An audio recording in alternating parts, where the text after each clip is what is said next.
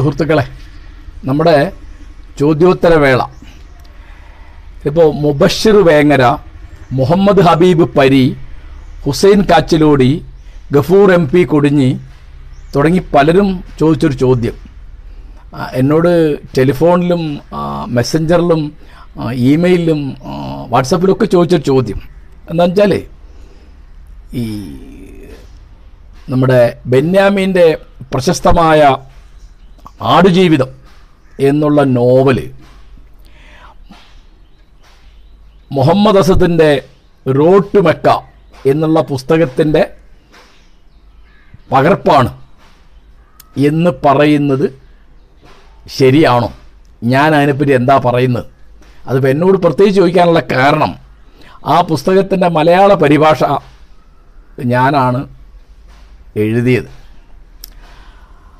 അപ്പോൾ എനിക്ക് അതിനെപ്പറ്റി എന്താണ് തോന്നുന്നത്? എന്ന് അപ്പോൾ മുഹമ്മദ് അസദ് ആയിരത്തി തൊള്ളായിരത്തിൽ ജനിച്ചു ആയിരത്തി തൊള്ളായിരത്തി തൊണ്ണൂറ്റി രണ്ടിൽ മരിച്ചുപോയി. അദ്ദേഹം ഓസ്ട്രിയക്കാരനാണ് അപ്പോൾ ആ പുസ്തകം എഴുതിയത് ദ റോഡ് ടു മക്ക എന്നുള്ള പുസ്തകം എഴുതിയത് ആയിരത്തി തൊള്ളായിരത്തി അൻപത്തി മൂന്നിലാണ് മുപ്പത് കൊല്ലം കഴിഞ്ഞിട്ടാണ് ആയിരത്തി തൊള്ളായിരത്തി എൺപത്തി മൂന്നിലാണ് എന്റെ പരിഭാഷ വരുന്നത്. ആ പരിഭാഷ പബ്ലിഷ് ചെയ്തത് കോഴിക്കോട്ടെ ഇസ്ലാമിക് പബ്ലിഷിംഗ് ഹൗസാണ് അപ്പോൾ ആ പുസ്തകം വരുന്ന കാലത്ത് ബെന്യാമിൻ ഒരു വിദ്യാർത്ഥിയായിരിക്കാം അദ്ദേഹത്തിന്റെ ആടുജീവിതം എന്നുള്ള പുസ്തകം വന്നത് രണ്ടായിരത്തി എട്ടിലാണ് ഞാൻ ആ പുസ്തകം വായിച്ചിട്ടുണ്ട്. അതിനെപ്പറ്റി എനിക്ക് വളരെ നല്ല അഭിപ്രായമാണ്. ഞാനത് പല സന്ദർഭങ്ങളിലും പറയാനിടയായിട്ടുണ്ട്. ഇപ്പോഴും ഞാനത് പറയുന്നു. അപ്പോൾ ചോദ്യം ഇതാണ് ആ പുസ്തകം പകർപ്പായിട്ട് വെച്ചിട്ടുണ്ടോ? പകർത്തി വെച്ചിട്ടുണ്ടോ? ബെന്യാമിൻ എന്നാണ് ആദ്യം പറയാൻ എനിക്ക് അങ്ങനെ തോന്നിയിട്ടില്ല. പിന്നെ ഇവരൊക്കെ ഈ പറയുന്നത് എന്താ? അപ്പോൾ ആദ്യം നമ്മൾ മനസ്സിരുത്തേണ്ടത് മക്കയിലേക്കുള്ള പാത എന്നുള്ള പുസ്തകം അടിസ്ഥാനപരമായി യാത്രാവിവരണമാണ്. അത് അറേബ്യയിലും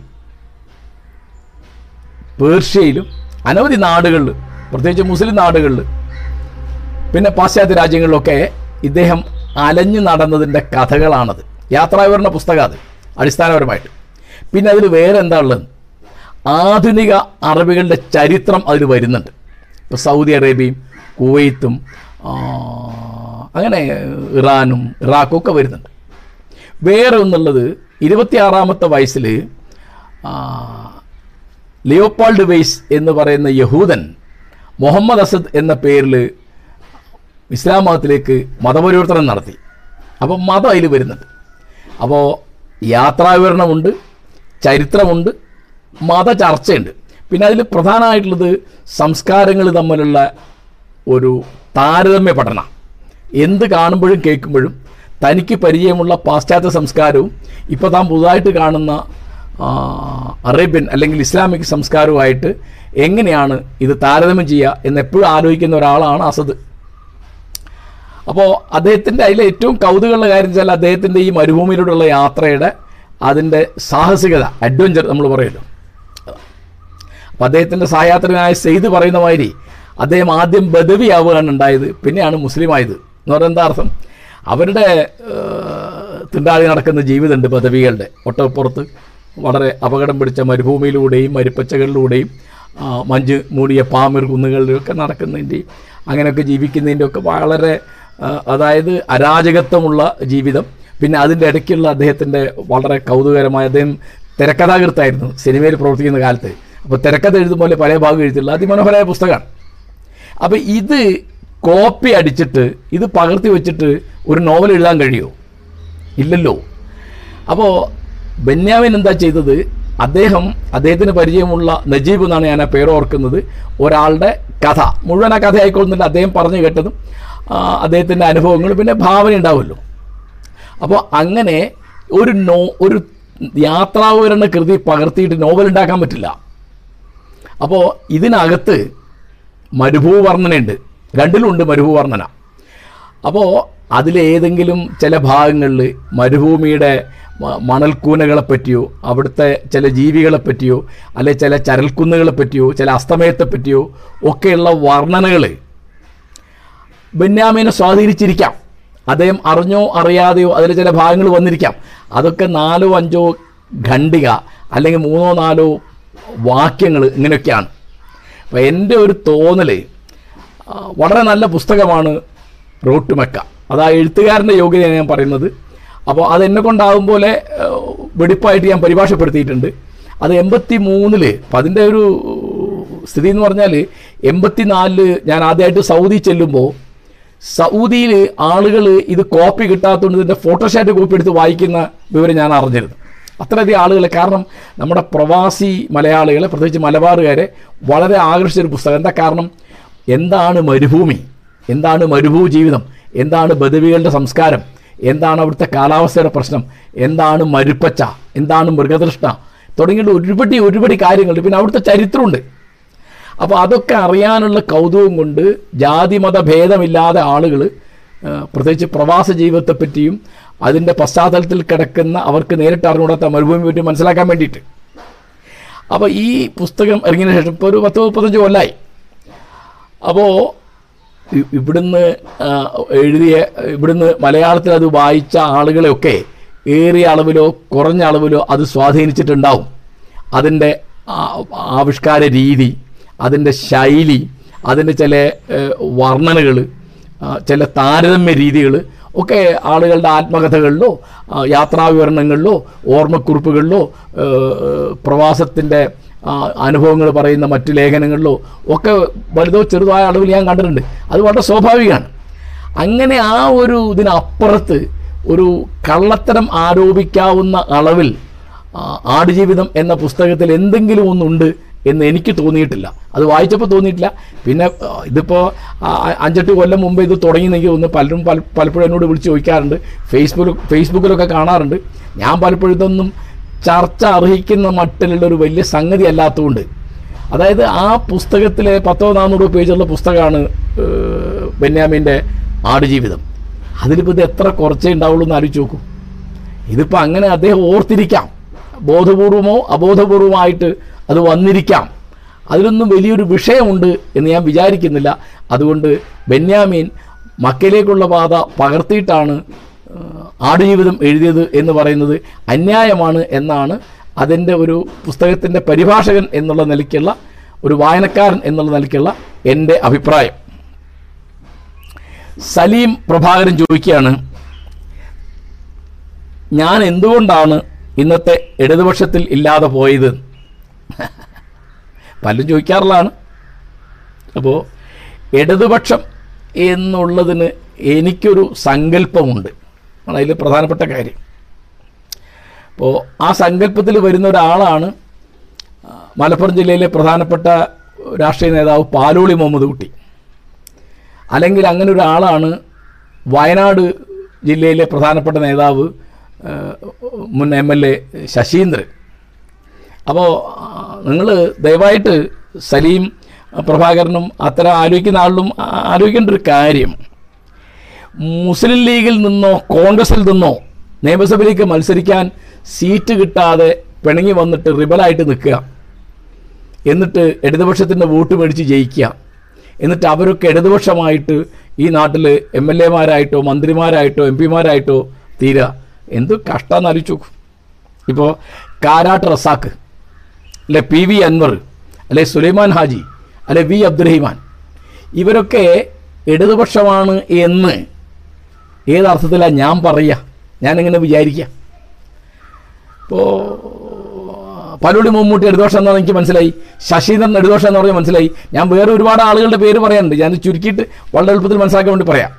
അപ്പോൾ അതുകൊണ്ട് തെരഞ്ഞെടുപ്പ് രാഷ്ട്രീയത്തിന്റെ ജയപരാജയങ്ങളുടെ അടിസ്ഥാനത്തിലല്ല ഞാൻ ഒന്നിനെ ഇടതുപക്ഷമെന്നും വലതുപക്ഷമെന്നും പറയുന്നത്.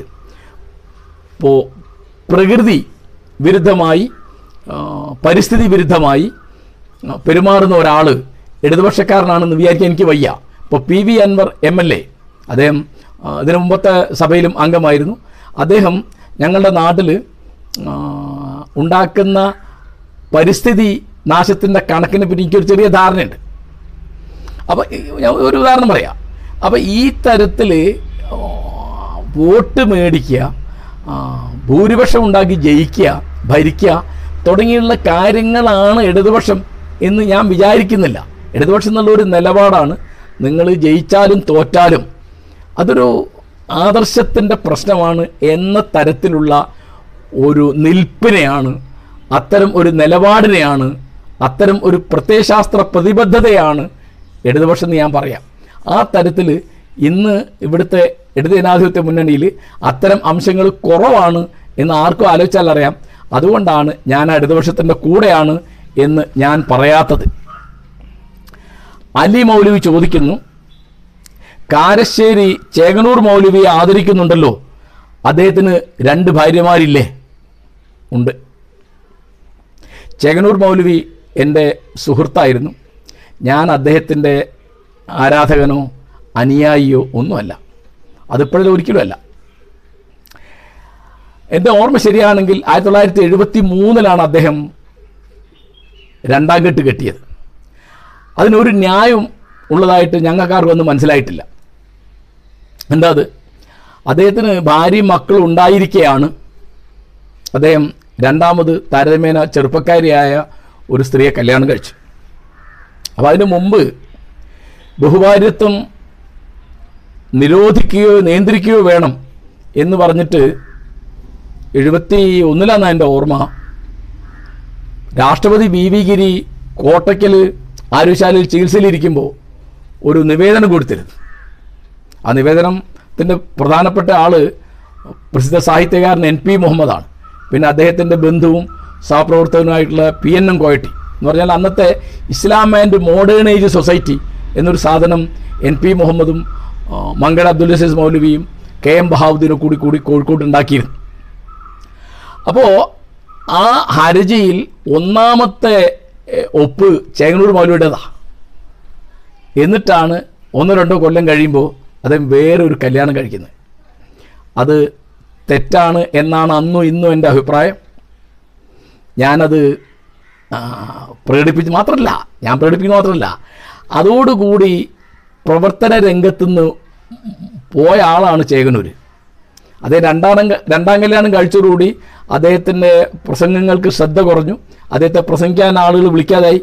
പന്ത്രണ്ട് കൊല്ലം പിന്നെ അദ്ദേഹം ഈ പ്രസംഗത്തിന്റെയോ പ്രബന്ധത്തിന്റെയോ രംഗത്തില്ല. അദ്ദേഹത്തിന് അദ്ദേഹം ഐസ് ഫാക്ടറി തുടങ്ങിയുള്ള ബിസിനസ് ചെയ്യാണ്.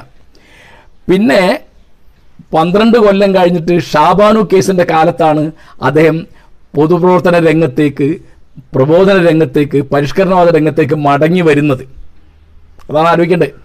പിന്നെ ചേകനൂരിന്റെ രക്തം എന്നുള്ള ഞാൻ അദ്ദേഹത്തെ പറ്റി എഴുതിയ പുസ്തകത്തിൽ ഈ കാര്യം വിശദമായി രണ്ട് സ്ഥലത്ത് പറഞ്ഞിട്ടുണ്ട്. അദ്ദേഹം ഇങ്ങനെ രണ്ടാം കല്യാണം കഴിച്ചിട്ടുണ്ടെന്നും അത് ഞാൻ യോജിക്കുന്ന ഒരു കാര്യമല്ലെന്നും. പിന്നെ ഞാൻ എന്താണ് പറഞ്ഞതെന്നും. ചേകനൂർ മൗലവിക്ക് അദ്ദേഹം പറയുന്നത് തെറ്റോ ശരിയോ ആവട്ടെ അദ്ദേഹത്തിന് തനിക്ക് ബോധ്യമുള്ളത് പറയാനും ഇവിടുത്തെ ഭൂരിപക്ഷത്തിന്റെ ശരീരത്ത് സങ്കല്പങ്ങളെ അവരുടെ മതാനുഷ്ഠാനങ്ങളെ അവരുടെ ആചാര സംഹിതയെ വിമർശിക്കാനുമുള്ള സ്വാതന്ത്ര്യമുണ്ടെന്ന് ഞാൻ പറഞ്ഞത്. ചേകനൂർ പറഞ്ഞ് ശരിയാണോ തെറ്റാണോ എന്ന് പറയാൻ എനിക്ക് അറിഞ്ഞൂടാ. കാരണം ഞാൻ മതപണ്ഡിതനോ മതപ്രബോധകനോ മതപരിഷ്കർത്താവോ ഒന്നുമല്ല. ഞാനൊരു ജനാധിപത്യ വിശ്വാസിയാണ്. അപ്പോൾ അദ്ദേഹത്തിന് പറയാനുള്ളത് പറയാനുള്ള സ്വാതന്ത്ര്യമുണ്ട്. ആ പറഞ്ഞതിന്റെ പേരിൽ അദ്ദേഹത്തെ കൊന്നു കളയുന്നത് തെറ്റാണ്. അത് അഭിപ്രായ സ്വാതന്ത്ര്യത്തിന്റെ ലംഘനമാണ്. അദ്ദേഹത്തിന്റെ അഭിപ്രായ സ്വാതന്ത്ര്യം. അദ്ദേഹം ജീവിച്ചിരിക്കുന്ന കാലത്തും അദ്ദേഹത്തിന്റെ മരണശേഷവും അത് ഉയർത്തിപ്പിടിക്കേണ്ട പണി ഒരു ജനാധിപത്യ വിശ്വാസി എന്നുള്ള നിലയ്ക്ക് എനിക്കുണ്ട് എന്നാണ് ഞാൻ വിചാരിച്ചത്.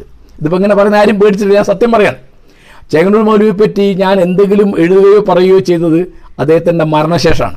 അത് അദ്ദേഹം എന്നെ അദ്ദേഹത്തിന്റെ മാസികയിൽ എഴുതാൻ ക്ഷണിക്കാഞ്ഞിട്ടല്ല അദ്ദേഹത്തിന്റെ പുസ്തകങ്ങളുടെ നിരൂപണം എഴുതാൻ ക്ഷണി- ക്ഷണിക്കാഞ്ഞിട്ടല്ല അദ്ദേഹത്തിനോട് പ്രസംഗിക്കാൻ ക്ഷണിക്കാഞ്ഞിട്ടല്ല. കാരണം ഞാൻ മൗലവിയോട് പറഞ്ഞിരുന്നു മൗലവി പറയുന്നത് മതപ്രശ്നങ്ങളാണ്. ഇപ്പോൾ നിസ്കാരം അഞ്ച് ഒക്താണ് അഞ്ച് നേരത്താണ്.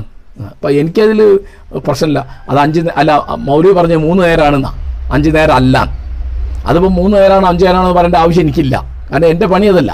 നേരെ മറിച്ച് ബഹുഭാര്യത്വം അന്യായമായ മൊഴിചൊല്ലൽ മുഖം മൂടുന്ന പർദ്ദ മുസ്ലിം സ്ത്രീകളുടെ അനന്തരാവകാശത്തിലെ അന്യായം തുടങ്ങിയുള്ള കാര്യങ്ങൾ അതൊക്കെ സാമൂഹ്യ പ്രശ്നങ്ങളാണ്. അതിപ്പോൾ നിങ്ങൾ ഏത് മതത്തിൽ വിശ്വസിച്ചാലും ഒരു മതത്തിലും വിശ്വസിച്ചില്ലെങ്കിലും അങ്ങനെയുണ്ട്. അപ്പോൾ ചേങ്ങനോട് ഞാൻ പറഞ്ഞിരുന്നത് മൗലവി പറയുന്നത് മതപരിഷ്കരണത്തിന്റെ കാര്യമാണ്. ഞാൻ പറയുന്നത് സാമൂഹ്യ പ്രശ്നങ്ങളെ പറ്റിയാണ്. അങ്ങനെ ഒരു വ്യത്യാസം നമ്മൾ തമ്മിലുണ്ട്. അതുകൊണ്ട് മൗലവിയുടെ വേദിയിൽ വന്നിട്ട് ഞാൻ സംസാരിക്കുക എന്നുള്ളത് ഉണ്ടാവില്ല. മൗലവി എന്നെ ക്ഷണിക്കുന്ന പലവട്ടം എന്നെ ക്ഷണിച്ച് ഞങ്ങൾ സുഹൃത്തുക്കളായി. അപ്പോൾ അതുകൊണ്ട് അദ്ദേഹം ചെയ്തു എന്നുള്ളത് കൊണ്ട് ചേകനൂർ മൗലവി ചെയ്തു എന്നുള്ളത് കൊണ്ട് ബഹുഭാരിത്വം ശരിയാവില്ല. ആര് ചെയ്തു എന്നുള്ളതല്ല. അങ്ങനെ ഇന്നത്തെ നൂറ്റാണ്ടിൽ ഇന്നത്തെ കാലത്ത് ഇന്നത്തെ ദേശത്തിന് പറ്റിയ ഒരു സംഗതിയല്ല ബഹുഭാരിത്വം എന്നാണ് എന്റെ അഭിപ്രായം.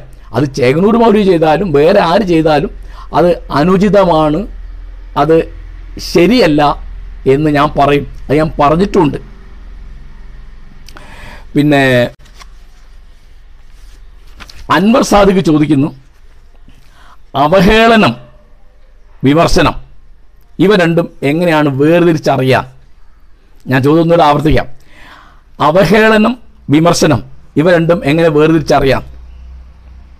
അപ്പോൾ അവഹേളനത്തിന് ഞാൻ എതിരാണ് വിമർശനത്തെ മാത്രമേ ഞാൻ അംഗീകരിക്കുന്നുള്ളൂ എന്ന് മുമ്പൊരു വീഡിയോയിൽ ഞാൻ പറഞ്ഞിരുന്നു. അതിന്റെ ഫലമാകാം ഈ ചോദ്യം ഞാൻ വിചാരിക്കുന്നത്. അപ്പോൾ വിമർശനം എന്ന് പറഞ്ഞാൽ ഒന്നാമത് അതിൽ ഏറ്റവും പ്രധാനപ്പെട്ട കാര്യം അതിന് യുക്തി ഉണ്ടാവും. അതിൽ സാമൂഹ്യ പ്രശ്നങ്ങളുടെ വിശകലനം ഉണ്ടാവും. അതിൽ വ്യക്തിപരമായ നിന്ദയുടെ ആവശ്യമില്ല. നമ്മളൊരു വസ്തുതയാണ് വിമർശിക്കുന്നത്. ഒരു ആശയത്തെ ഒരു നിലപാട് നമ്മൾ വിമർശിക്കുന്നു. ആ വിമർശിക്കാൻ നമുക്ക് സ്വാതന്ത്ര്യം ഉണ്ടാവണം. അത് നമുക്ക് ആരെയും വിമർശിക്കാം. അതിപ്പോൾ രാഷ്ട്രീയ നേതാവിനെയോ മത നേതാവിനെയോ വേദഗ്രന്ഥത്തെയോ പുണ്യഗ്രന്ഥത്തെയോ നമ്മുടെ ഭരണഘടനയെയോ പ്രധാനമന്ത്രിയെയോ മുഖ്യമന്ത്രിയെയോ ഏതെങ്കിലും പുരോഹിതനെയോ ഒക്കെ വിമർശിക്കാം. അവഹേളനം എന്ന് പറഞ്ഞാൽ എന്താ? അത് ഒരു വാദം അവതരിപ്പിക്കുകയല്ല ചെയ്യുന്നത്. എന്താ ചെയ്യുന്നത്? വേറെ ഒരാളെ അവഹേളിക്കുക അവമാനിക്കുക ചെയ്യുന്നത്. അപ്പോൾ എന്താണ് അതിപ്പോൾ നമ്മൾ ഒരാളോടുള്ള വെറുപ്പ് പ്രകടിപ്പിക്കുക. വേറൊന്നുമില്ല. ഇപ്പോൾ നമുക്ക് ഏതെങ്കിലും ഒരു മതപ്രവാചകനെ അല്ലെങ്കിൽ ഒരു മതമേലധ്യക്ഷനെ അല്ലെങ്കിൽ ഒരു എഴുത്തുകാരനെ നമുക്കിഷ്ടമല്ല അപ്പോൾ എന്താണ്? ഒരു എഴുത്തുകാരന്റെ എഴുത്തിഷ്ടമല്ലെങ്കിൽ അത് എന്തുകൊണ്ട് ഇഷ്ടമല്ല എന്തുകൊണ്ട് ശരിയല്ല എന്ന് പറഞ്ഞാൽ മതി. നേരെ മറിച്ച് അയാളെ വ്യക്തിപരമായി തെറി പറയുക. അയാളുടെ അച്ഛനെയോ അമ്മയെയോ കുടുംബക്കാരെയോ തെറി പറയുക. അല്ലെ അദ്ദേഹത്തിന്റെ സമുദായക്കാരെ തെറി പറയുക. തുടങ്ങിയുള്ള കാര്യങ്ങൾ അപ്പോൾ അതിൽ അവഹേളനം വന്നാൽ പിന്നെ വിമർശനം നിൽക്കില്ല കാരണം അവഹേളനം കൊണ്ട് ഒരു പ്രയോജനമില്ല അവഹേളനം അവഹേളനം എന്താ ചെയ്യുന്നത്? അത് വെറുപ്പ് പുറമേക്ക് കൊണ്ടുവരുന്നത്. വെറുപ്പിനെ ആവിഷ്കരിക്കുക. അറപ്പിനെ ആവിഷ്കരിക്കുക. വിരോധം ആവിഷ്കരിക്കുക. അതെന്താ ചെയ്യുക അത് വേറെ വിരോധം വേറെ വെറുപ്പ് വേറെ അറപ്പ് പുനരുൽപ്പാദിപ്പിക്കും. അതുകൊണ്ട് സമൂഹത്തിന് ഒരു ഗുണമില്ല യാതൊരു ഗുണമില്ല ഞാനിപ്പോൾ ഏറ്റവും പുതിയ ഉദാഹരണം പറയാം. നമ്മുടെ ഒന്നാം പിണറായി മന്ത്രിസഭയുടെ കാലത്താണ് അതിന്റെ ഒടുവിലാണ് മുഖ്യമന്ത്രി ഹെലികോപ്റ്റർ ഉപയോഗിച്ച് യാത്ര ചെയ്യുന്നത് ഒരു ധൂർത്താണ് ഇന്നത്തെ അവസ്ഥയിൽ കേരളത്തെ പോലെ സംസ്ഥാനത്തിന് അത് താങ്ങാൻ വയ്യ എന്ന് ആര് പറഞ്ഞാലും അതൊരു വിമർശനമാണ് അത് ശരിയാണോ തെറ്റാണോ എന്ന് നമ്മൾ ചർച്ച ചെയ്യണം അതിൽ തീർപ്പിലെത്തണം. അതിൽ ഒരൊക്കെ വിമർശിക്കേണ്ട അവകാശമുണ്ട്. ഈ വിമർശനം ഉന്നയിക്കുകയാണ് ആര്? കോൺഗ്രസിന്റെ വർക്കിംഗ് കെ പി സിയുടെ വർക്കിംഗ് പ്രസിഡന്റ് കണ്ണൂരിലെ എം പി കെ സുധാകരൻ. അതെന്താ പറഞ്ഞത്? അദ്ദേഹം പറഞ്ഞത് ഒരു ചെത്തുകാരന്റെ മകനായ പിണറായി ഇങ്ങനെ ചെയ്യാൻ പാടില്ല കണ്ടോ? ആരുടെ മകനാണ് പിണറായി എന്നുള്ളത് ഇവിടുത്തെ വിഷയമല്ല. ആണോ? അദ്ദേഹം കേരള മുഖ്യമന്ത്രിയാണ് അത് പറഞ്ഞാൽ മതി. അപ്പോൾ അത് പറഞ്ഞുകൊണ്ട് എന്താ ഇത് അവഹേളനം വന്നു. അവഹേളനം വന്നപ്പോൾ എന്തുണ്ടായി? ആ വിമർശനത്തിന്റെ സാധ്യത മുഴുവൻ ഇല്ലാതെയായി. ഈ പറഞ്ഞത് ശരിയാണോ തെറ്റാണോ എന്നുള്ള തർക്കിൽ അതിപ്പോൾ അത് അദ്ദേഹത്തിന്റെ സ്വന്തം അഭിപ്രായമാണ് എനിക്ക് അഭിപ്രായമല്ല എന്ന് അന്നത്തെ പ്രതിപക്ഷ നേതാവ് രമേശ് ചെന്നിത്തല പറഞ്ഞു. അന്ന് എം എൽ എ ആയിരുന്ന ഷാനിമോൾ ഉസ്മാൻ അത് സുധാകരൻ പറഞ്ഞ് തെറ്റാന്ന് പറഞ്ഞു. കുറച്ച് കഴിഞ്ഞപ്പോൾ എന്തായി? ഷാനിമോൾ ഉസ്മാൻ മാപ്പോരുടെ സ്ഥിതി വന്നു. രമേശ് ചെന്നിത്തല പിൻവലിക്കേണ്ട സ്ഥിതി വന്ന. ആ അവഹേളനം ശരിയാനായി പോയി അപ്പോഴും മറ്റേ ചർച്ച പോയി. പിന്നെ ഷാനിമോൾ ഉസ്മാൻ പറഞ്ഞത് ശരിയാണോ? രമേശ് ചെന്നിത്തല നിലപാട് മാറ്റാൻ പാടുണ്ടോ? തുടങ്ങിയുള്ള കാര്യങ്ങളായി. കണ്ടോ? അത് നേരെ പറഞ്ഞാൽ കേരളത്തിന്റെ ഇന്നത്തെ അവസ്ഥയിൽ മുഖ്യമന്ത്രി ഒരു ഹെലികോപ്റ്ററിൽ യാത്ര ചെയ്യുന്നത് സംസ്ഥാനത്ത് താങ്ങാൻ പറ്റാത്ത ചിലവാണ് എന്ന് പറഞ്ഞാൽ അതിന്റെ കണക്ക് അവതരിപ്പിക്കുകയും അതിന്റെ ദൂർത്ത് എടുത്തു കാണിക്കുകയും ചെയ്യുന്നതിന് പകരം അതിൽ വ്യക്തിപരമായ ഒരു അവഹേളനം വന്നു. അപ്പോൾ കാര്യമാകാൻ മാറിപ്പോയി. ഇതിപ്പോൾ ഒരു സുധാകരൻ ചെയ്യുന്നത് മാത്രമല്ല ഇപ്പോൾ സി പി എമ്മിനകത്ത് ജി സുധാകരൻ ഉണ്ട് അത് ഈ അടുത്ത കാലത്തല്ല മുമ്പൊരു കാലത്ത് അദ്ദേഹം അങ്ങനെ വാക്കുപയോഗിച്ചിരുന്നു. ഇപ്പം നമ്മുടെ ചാനൽ ചർച്ചകളിൽ പല ആളുകൾ അങ്ങനെ വാക്കുപയോഗിക്കുന്നുണ്ട്. അവഹേളനം. അതായത് എന്തിനാ അവഹേളിക്കുന്നത്? മറ്റേ ആളുടെ വാദപ്രതിവാദങ്ങൾക്ക് മറുപടി പറയാനില്ലാതെ വരുമ്പോഴാണ് ഈ അവഹേളനം വരുന്നത്. എന്താ? അപ്പം മറ്റേ ആൾ അസ്തപ്രജ്ഞനാവും. മറ്റേ ആൾക്കൊന്നും ആലോചിക്കാൻ കഴിയില്ല. അയാൾ വൈകാരിക ക്ഷോഭത്തിൽ പെട്ടുപോകും പിന്നെ അയാൾ മറുപടി പറയില്ല എന്നും. അല്ലെങ്കിൽ നമുക്ക് വാദങ്ങളൊന്നുമില്ല. എന്ന് തെറി പറഞ്ഞിട്ട് തോൽപ്പിക്കാം. അപ്പം നമ്മുടെ ആലോചന കുറഞ്ഞ അനുയായികൾ കൈയടിക്കും. അപ്പം അതുകൊണ്ട് വളരെ നിലവാരം കുറഞ്ഞ ഒരു സംഗതിയാണ് അവഹേളനം. അതുകൊണ്ട് ഒരു ഉപകാരമില്ല ധാരാളം ഉപദ്രവമുണ്ട്. അത് വിമർശനമായിട്ട് കൂട്ടാൻ പറ്റില്ല. അപ്പം നിങ്ങൾക്ക് ക്രിസ്തു മതത്തെ വിമർശിക്കണം ഇസ്ലാം മതത്തെ വിമർശിക്കണം ഹിന്ദു മതത്തെ വിമർശിക്കണം. വിമർശിക്ക്. അതിലൊരു ഒരു പ്രശ്നമില്ല അതിന് നിങ്ങൾ ശ്രീകൃഷ്ണനെയോ ശ്രീരാമനെയോ യേശുക്രിസ്തുവിനെയോ മുഹമ്മദ് നബിയെയോ തെറി പറയാന്ന് പറഞ്ഞാൽ അതിന്റെ ഭാഗമല്ല. തെറി പറയുന്നത് വേറെ നിങ്ങൾക്ക് വേറെ എന്തോ താല്പര്യമുണ്ട്. അല്ലെങ്കിൽ ആളുകൾ കയ്യടി നേടാനുണ്ട്. അല്ലെങ്കിൽ വേറെ എന്തെങ്കിലും താല്പര്യങ്ങളുണ്ടാവും. അതുകൊണ്ട് ഒരിക്കലും വിമർശനത്തിന്റെ ഭാഗമല്ല അവഹേളനം. അവഹേളനത്തിന്റെ ഭാഗമായിട്ട് വിമർശനം വരാൻ വയ്യ. അത് രണ്ട് രണ്ട് കാര്യങ്ങളാണ്. വിമർശനം എന്നുള്ളത് വളരെ ഗുണമുള്ള ഉപകാരമുള്ള പോസിറ്റീവായ ഒന്നാണ്. അവഹേളനം എന്നുള്ളത് വളരെ ദോഷമുള്ള അതായത് ആളുകളുടെ ഇടയിൽ വെറുപ്പുണ്ടാക്കുക. രണ്ട് സമുദായങ്ങൾ തമ്മിൽ രണ്ട് പാർട്ടികൾ തമ്മിൽ വെറുപ്പുണ്ടാക്കുക എന്നല്ലാതെ ഒരു ഗുണവും അതുകൊണ്ടില്ല. മധുകുമാർ മധു ചോദിക്കുകയാണ് ബാങ്ക് വിളിയിൽ സംഗീതമുണ്ടോ? ബാങ്ക് വിളിയിൽ സംഗീതമുണ്ടോ എന്ന് ഈ ഇരിപ്പിൽ എനിക്ക് പറയാൻ പറ്റില്ല. കാരണം ബാങ്ക് വിളി കേട്ടാലേ പറയാൻ പറ്റുള്ളൂ. അത് സംഗീതാത്മകമായി വികാരാർദ്രമായി അങ്ങേയറ്റത്തെ ഭക്തിയും ശോകവും ആവിഷ്കരിച്ച് സംഗീതാത്മകമായി ബാങ്ക് വിളിക്കുന്നത് ഞാൻ കേട്ടിട്ടുണ്ട്. പലയിടത്തും കേട്ടിട്ടുണ്ട്. നമ്മുടെ നാട്ടിലും അങ്ങനത്തെ ആളുകളുണ്ട്. എല്ലാവരും അല്ല എല്ലാ ബാങ്കുകളിലും സംഗീതമുണ്ട് എന്നോ ഒരു ബാങ്കുകളിലും സംഗീതം ഇല്ല എന്നോ പറയാൻ പറ്റില്ല. അത് വിളിക്കുന്ന ആൾക്കനുസരിച്ചിരിക്കും. ഇപ്പോൾ എന്റെ ഒരു അനുഭവം ഞാൻ കുറച്ചു കാലം ആയിരത്തി തൊള്ളായിരത്തി എഴുപത്തഞ്ചിൽ ബാംഗ്ലൂരിൽ ജോലി ചെയ്തത് അവിടെ ഒരു പാർസൽ കമ്പനി മാനേജറായിരുന്നു ഞാൻ. അവിടെ കലാസിപ്പാളയത്താണ് അതിന്റെ ഓഫീസ് കുട്ടീസ് കാരിയേഴ്സ് ആണ് ആ സ്ഥാപനത്തിന്റെ പേര് ആ സ്ഥാപനം ഇന്നില്ല. അത് ഞാൻ മാനേജറായ പിന്നെ ഉണ്ടാവാനിടയില്ല നിങ്ങൾക്ക് ആലോചിച്ചാൽ അറിയാം. ഞാൻ അന്ന് രാവിലെ നടക്ക നേരത്തെ നടക്കാൻ പോകും. അപ്പോൾ അവിടെ കലാസിപ്പാളയത്ത് അന്ന് ഇപ്പോഴോ പള്ളി അവിടെ ഉണ്ട് ജുമാ മസ്ജിദ് ഉണ്ട് അവിടുന്ന് രാവിലെ സുബഹി പ്രഭാത നമസ്കാരത്തിന് വിളിച്ചുകൊണ്ട് ഒരു മുഅദ്ദിന്റെ വിളിയുണ്ട്. എന്തൊരു സംഗീതാത്മകമായിട്ടാണ് അദ്ദേഹം ആ ബാങ്ക് വിളിക്കുന്നത്. എന്തൊരു ഭക്തിയാണ് അതിനകത്ത്. അതിന്റെ ആ വൈകാരിക തീവ്രത എത്ര കൂടുതലാണ്. അദ്ദേഹത്തിന്റെ ജീവിതത്തിന്റെ മനുഷ്യജീവിതത്തിന്റെ ദുഃഖങ്ങളൊക്കെ അതിന്റെ സങ്കടങ്ങളൊക്കെ വരുന്നൊരു വിളിയാണ്. ഞാൻ എന്നും ആ പള്ളിയുടെ മുമ്പ് ചെന്ന് നിന്നിട്ട് ആ ബാങ്കുളി കേൾക്കും. അപ്പോൾ അങ്ങനെ അങ്ങനെ എനിക്ക് എത്ര അനുഭവമുണ്ട്. അങ്ങനെ ആലോചിച്ചാൽ നിങ്ങൾക്കും അത്തരം ധാരാളം അനുഭവങ്ങൾ ഉണ്ടാവും. എല്ലാ ബാങ്ക് വിളിയും സംഗീതാത്മകമല്ല അതുപോലെ തന്നെ ഒരു ബാങ്ക് വിളിയിലും സംഗീതമില്ല എന്നും പറയാൻ വയ്യ. നിസാർ ഇദ്രീസിന്റെ ഒരു ചോദ്യം. നമുക്ക് ഓൺലൈനിലൂടെ ഒരു സംവേ എന്താണ് സംവാദം സംഘടിപ്പിച്ചുകൂടെ? ഏ? അതായത് ഇപ്പോൾ സൂമോ ഫേസ്ബുക്കോ യൂട്യൂബോ ഗൂഗിൾ മീറ്റോ ഒക്കെ ഉപയോഗിച്ചിട്ട് ഇങ്ങനെ ഒരു ഒരു ചർച്ച ഒരു സംവാദം സംഘടിപ്പിച്ചുകൂടെ? അത് അസൗകര്യമാണെന്നാണ് എനിക്ക് പറയാനുള്ളത്. അങ്ങനെ ഒന്ന് വേണം നിങ്ങൾ പറയുന്നത് നിങ്ങൾക്ക് താല്പര്യമുണ്ടെന്ന് അറിയുന്നത് സന്തോഷമാണ്. അതിന്റെ കുഴപ്പം എവിടെയെന്ന് വിചാരിച്ചാൽ പലരും പല നാട്ടിൽ നിന്നാണ് ഇതിലേക്ക് ചോദ്യമൊക്കെ അയക്കുന്നത്. പല നാട്ടിലും പല സമയമാണ്. ഇപ്പോൾ അമേരിക്കയിലെ സമയമല്ലല്ലോ ഇപ്പോൾ ഇന്ത്യയിൽ അതൊരു യു എയിലെ സമയമല്ല. അപ്പോൾ സമയത്തിന്റെ വ്യത്യാസം ഉണ്ടാവും. പിന്നെ ആളുകൾക്ക് നമുക്കത് എഡിറ്റ് ചെയ്യാൻ പറ്റില്ല. ആളുകളിപ്പോൾ ഏതെങ്കിലും ഒരു സമുദായത്തെയോ ഒരു പാർട്ടിയെയോ ഒരു വ്യക്തിയെയോ അവഹേളിച്ചുകൊണ്ട് ഒരു ചോദ്യം ചോദിക്കുകയെ ഒരു ഉപചോദ്യം ചോദിക്കുകയെ അല്ലെ ഒരു കമന്റ് പറയുക നമുക്കൊന്നും ചെയ്യാൻ പറ്റില്ല. അപ്പോൾ അതിന്റെ ഉത്തരവാദിത്തം എനിക്ക് ഏറ്റെടുക്കാൻ പറ്റില്ല. അതുകൊണ്ട് ഈ തരത്തിലുള്ള ചോദ്യോത്തരങ്ങൾക്ക് അപ്പുറത്തുള്ള ഒരു ഓൺലൈൻ സംവാദത്തിന് എനിക്ക് നിവൃത്തിയില്ല. നിങ്ങൾ എന്നോട് ക്ഷമിക്കുക. മുരളി എൻ ബി ചോദിക്കുകയാണ് മതങ്ങളില്ലാത്ത സമൂഹം താങ്കളുടെ വീക്ഷണത്തിനും സങ്കല്പത്തിനും അനുസൃതമായിരിക്കുമോ? മതമില്ലെങ്കിൽ മനുഷ്യരെ ഭിന്നിപ്പിക്കുന്ന മറ്റെന്തെങ്കിലും ഘടകം ഉണ്ടാവില്ലേ? അപ്പോൾ മതമില്ലാതെ മനുഷ്യന് ജീവിക്കാൻ സാധിക്കില്ല എന്നൊന്നും ഞാൻ വിചാരിക്കുന്നില്ല. കാരണം മതമില്ലാതെ നിന്ന് എത്രയോ മനുഷ്യർ ജീവിക്കുന്നുണ്ട്. ഇപ്പോൾ യൂറോപ്യൻ രാജ്യങ്ങളിൽ പ്രത്യേകിച്ച് ഇപ്പോൾ Netherlands Norway Switzerland Sweden Germany.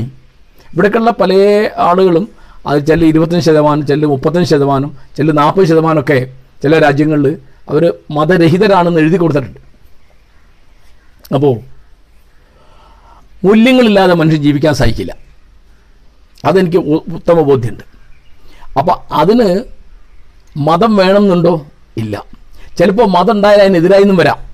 മതം ഉണ്ടായിട്ട് വളരെ മൂല്യവത്തായി ജീവിക്കുന്ന ആളുകളുണ്ട്. ഇപ്പം ഞാൻ ഉദാഹരണം പറയാം. നമ്മുടെ തൊട്ടടുത്ത് അറബിക്കടലിൽ കിടക്കുന്ന ഒരു കൂട്ടരാണ് ലക്ഷദ്വീപ് സമൂഹങ്ങൾ. മുപ്പത്തിയാറ് ദ്വീപുണ്ട്. അതിൽ പതിനൊന്നെണ്ണത്തിലെ ജനവാസമുള്ളൂ. അവിടെ ഏതാണ്ട് നൂറ് ശതമാനം എന്ന് പറയാം മുസ്ലിം സമൂഹമാണ്. അവർ സാമാന്യമായിട്ട് എല്ലാ ആളുകളും മതം അനുസരിച്ച് ജീവിക്കുന്ന ആളുകളാണ് അവിടെ ഞാൻ രണ്ടോ മൂന്നോ വട്ടം പോയിട്ടുണ്ട് അപ്പോഴൊക്കെ ഉള്ള ഒരു കാര്യം എന്ന് വെച്ചാൽ അവിടെ കുറ്റവാളികളില്ലാത്തതുകൊണ്ട് ഒരിക്കലും ഉദ്ഘാടനം ചെയ്തിട്ടില്ലാത്തൊരു ജയിൽ കവരത്തിയിലുണ്ട്. ഞാൻ ആദ്യം പോയപ്പോൾ അത് കേട്ട് അമ്പരന്നിട്ട് ഞാൻ എന്റെ മുമ്പ് ചെന്നിട്ട് ഒന്ന് തൊഴുതു. കാരണം കുറ്റവാളികളില്ലാത്തതിന്റെ പേരിൽ ഉദ്ഘാടനം ചെയ്യപ്പെടാത്ത ഒരു ജയിൽ ഇന്ത്യ രാജ്യത്ത് അതും കൊച്ചിയിൽ നിന്ന് ഒരു പത്ത് പതിനാറ് മണിക്കൂർ യാത്ര ചെയ്താൽ എത്തുന്ന സ്ഥലത്ത് കവരത്തിലുണ്ടെന്ന് കണ്ടിട്ട്. അവിടെ എന്റെ സുഹൃത്ത് എഴുത്തുകാരനാണ് പൂക്കുട്ടി മുഹമ്മദ് മയ അദ്ദേഹത്തിന്റെ വീട്ടിൽ പോയപ്പോൾ അദ്ദേഹത്തിന്റെ ഭാര്യ നേരത്തെ അധ്യാപികയായിരുന്നു. പിന്നെ അപ്പോൾ അവർ പോലീസുകാരിയായിരുന്നു പറഞ്ഞു. അപ്പം ഞാൻ എന്റെ പൊട്ടത്തരം കൊണ്ട് ചോദിച്ചു നിങ്ങൾ എന്ത് പണിയാണ് എടുത്തത്? ഒരു അധ്യാപികയായിട്ട് ജോലി ചെയ്യുന്നിടത്ത് ആരെയും പോലീസുകാരിയാവാൻ പോകുമെന്ന്. അപ്പോൾ അവരെന്നോട് പറഞ്ഞു മാഷ് എന്താ പറയുന്നത്? സ്കൂളിൽ പോയ കുട്ടികളെ പഠിപ്പിക്കേണ്ട ഒരു പണിയുണ്ട്. പോലീസ് ഒരു പണിയില്ല. കാരണം ഇവിടെ കുറ്റവാ കുറ്റവാളിലൊന്നും ആരുമില്ല. അപ്പോൾ കലഹിച്ചോളണം എന്ന് നിയമമൊന്നുമില്ല മനുഷ്യന്. കലഹിച്ചുകൂടാ എന്നില്ല അപ്പോൾ മതമുണ്ടായാലും കലഹിക്കാം മതമില്ലെങ്കിലും കലഹിക്കാം. കലഹിക്കാൻ കാരണം കണ്ടെത്താൻ മനുഷ്യന് വളരെ മിടുക്കുണ്ട്.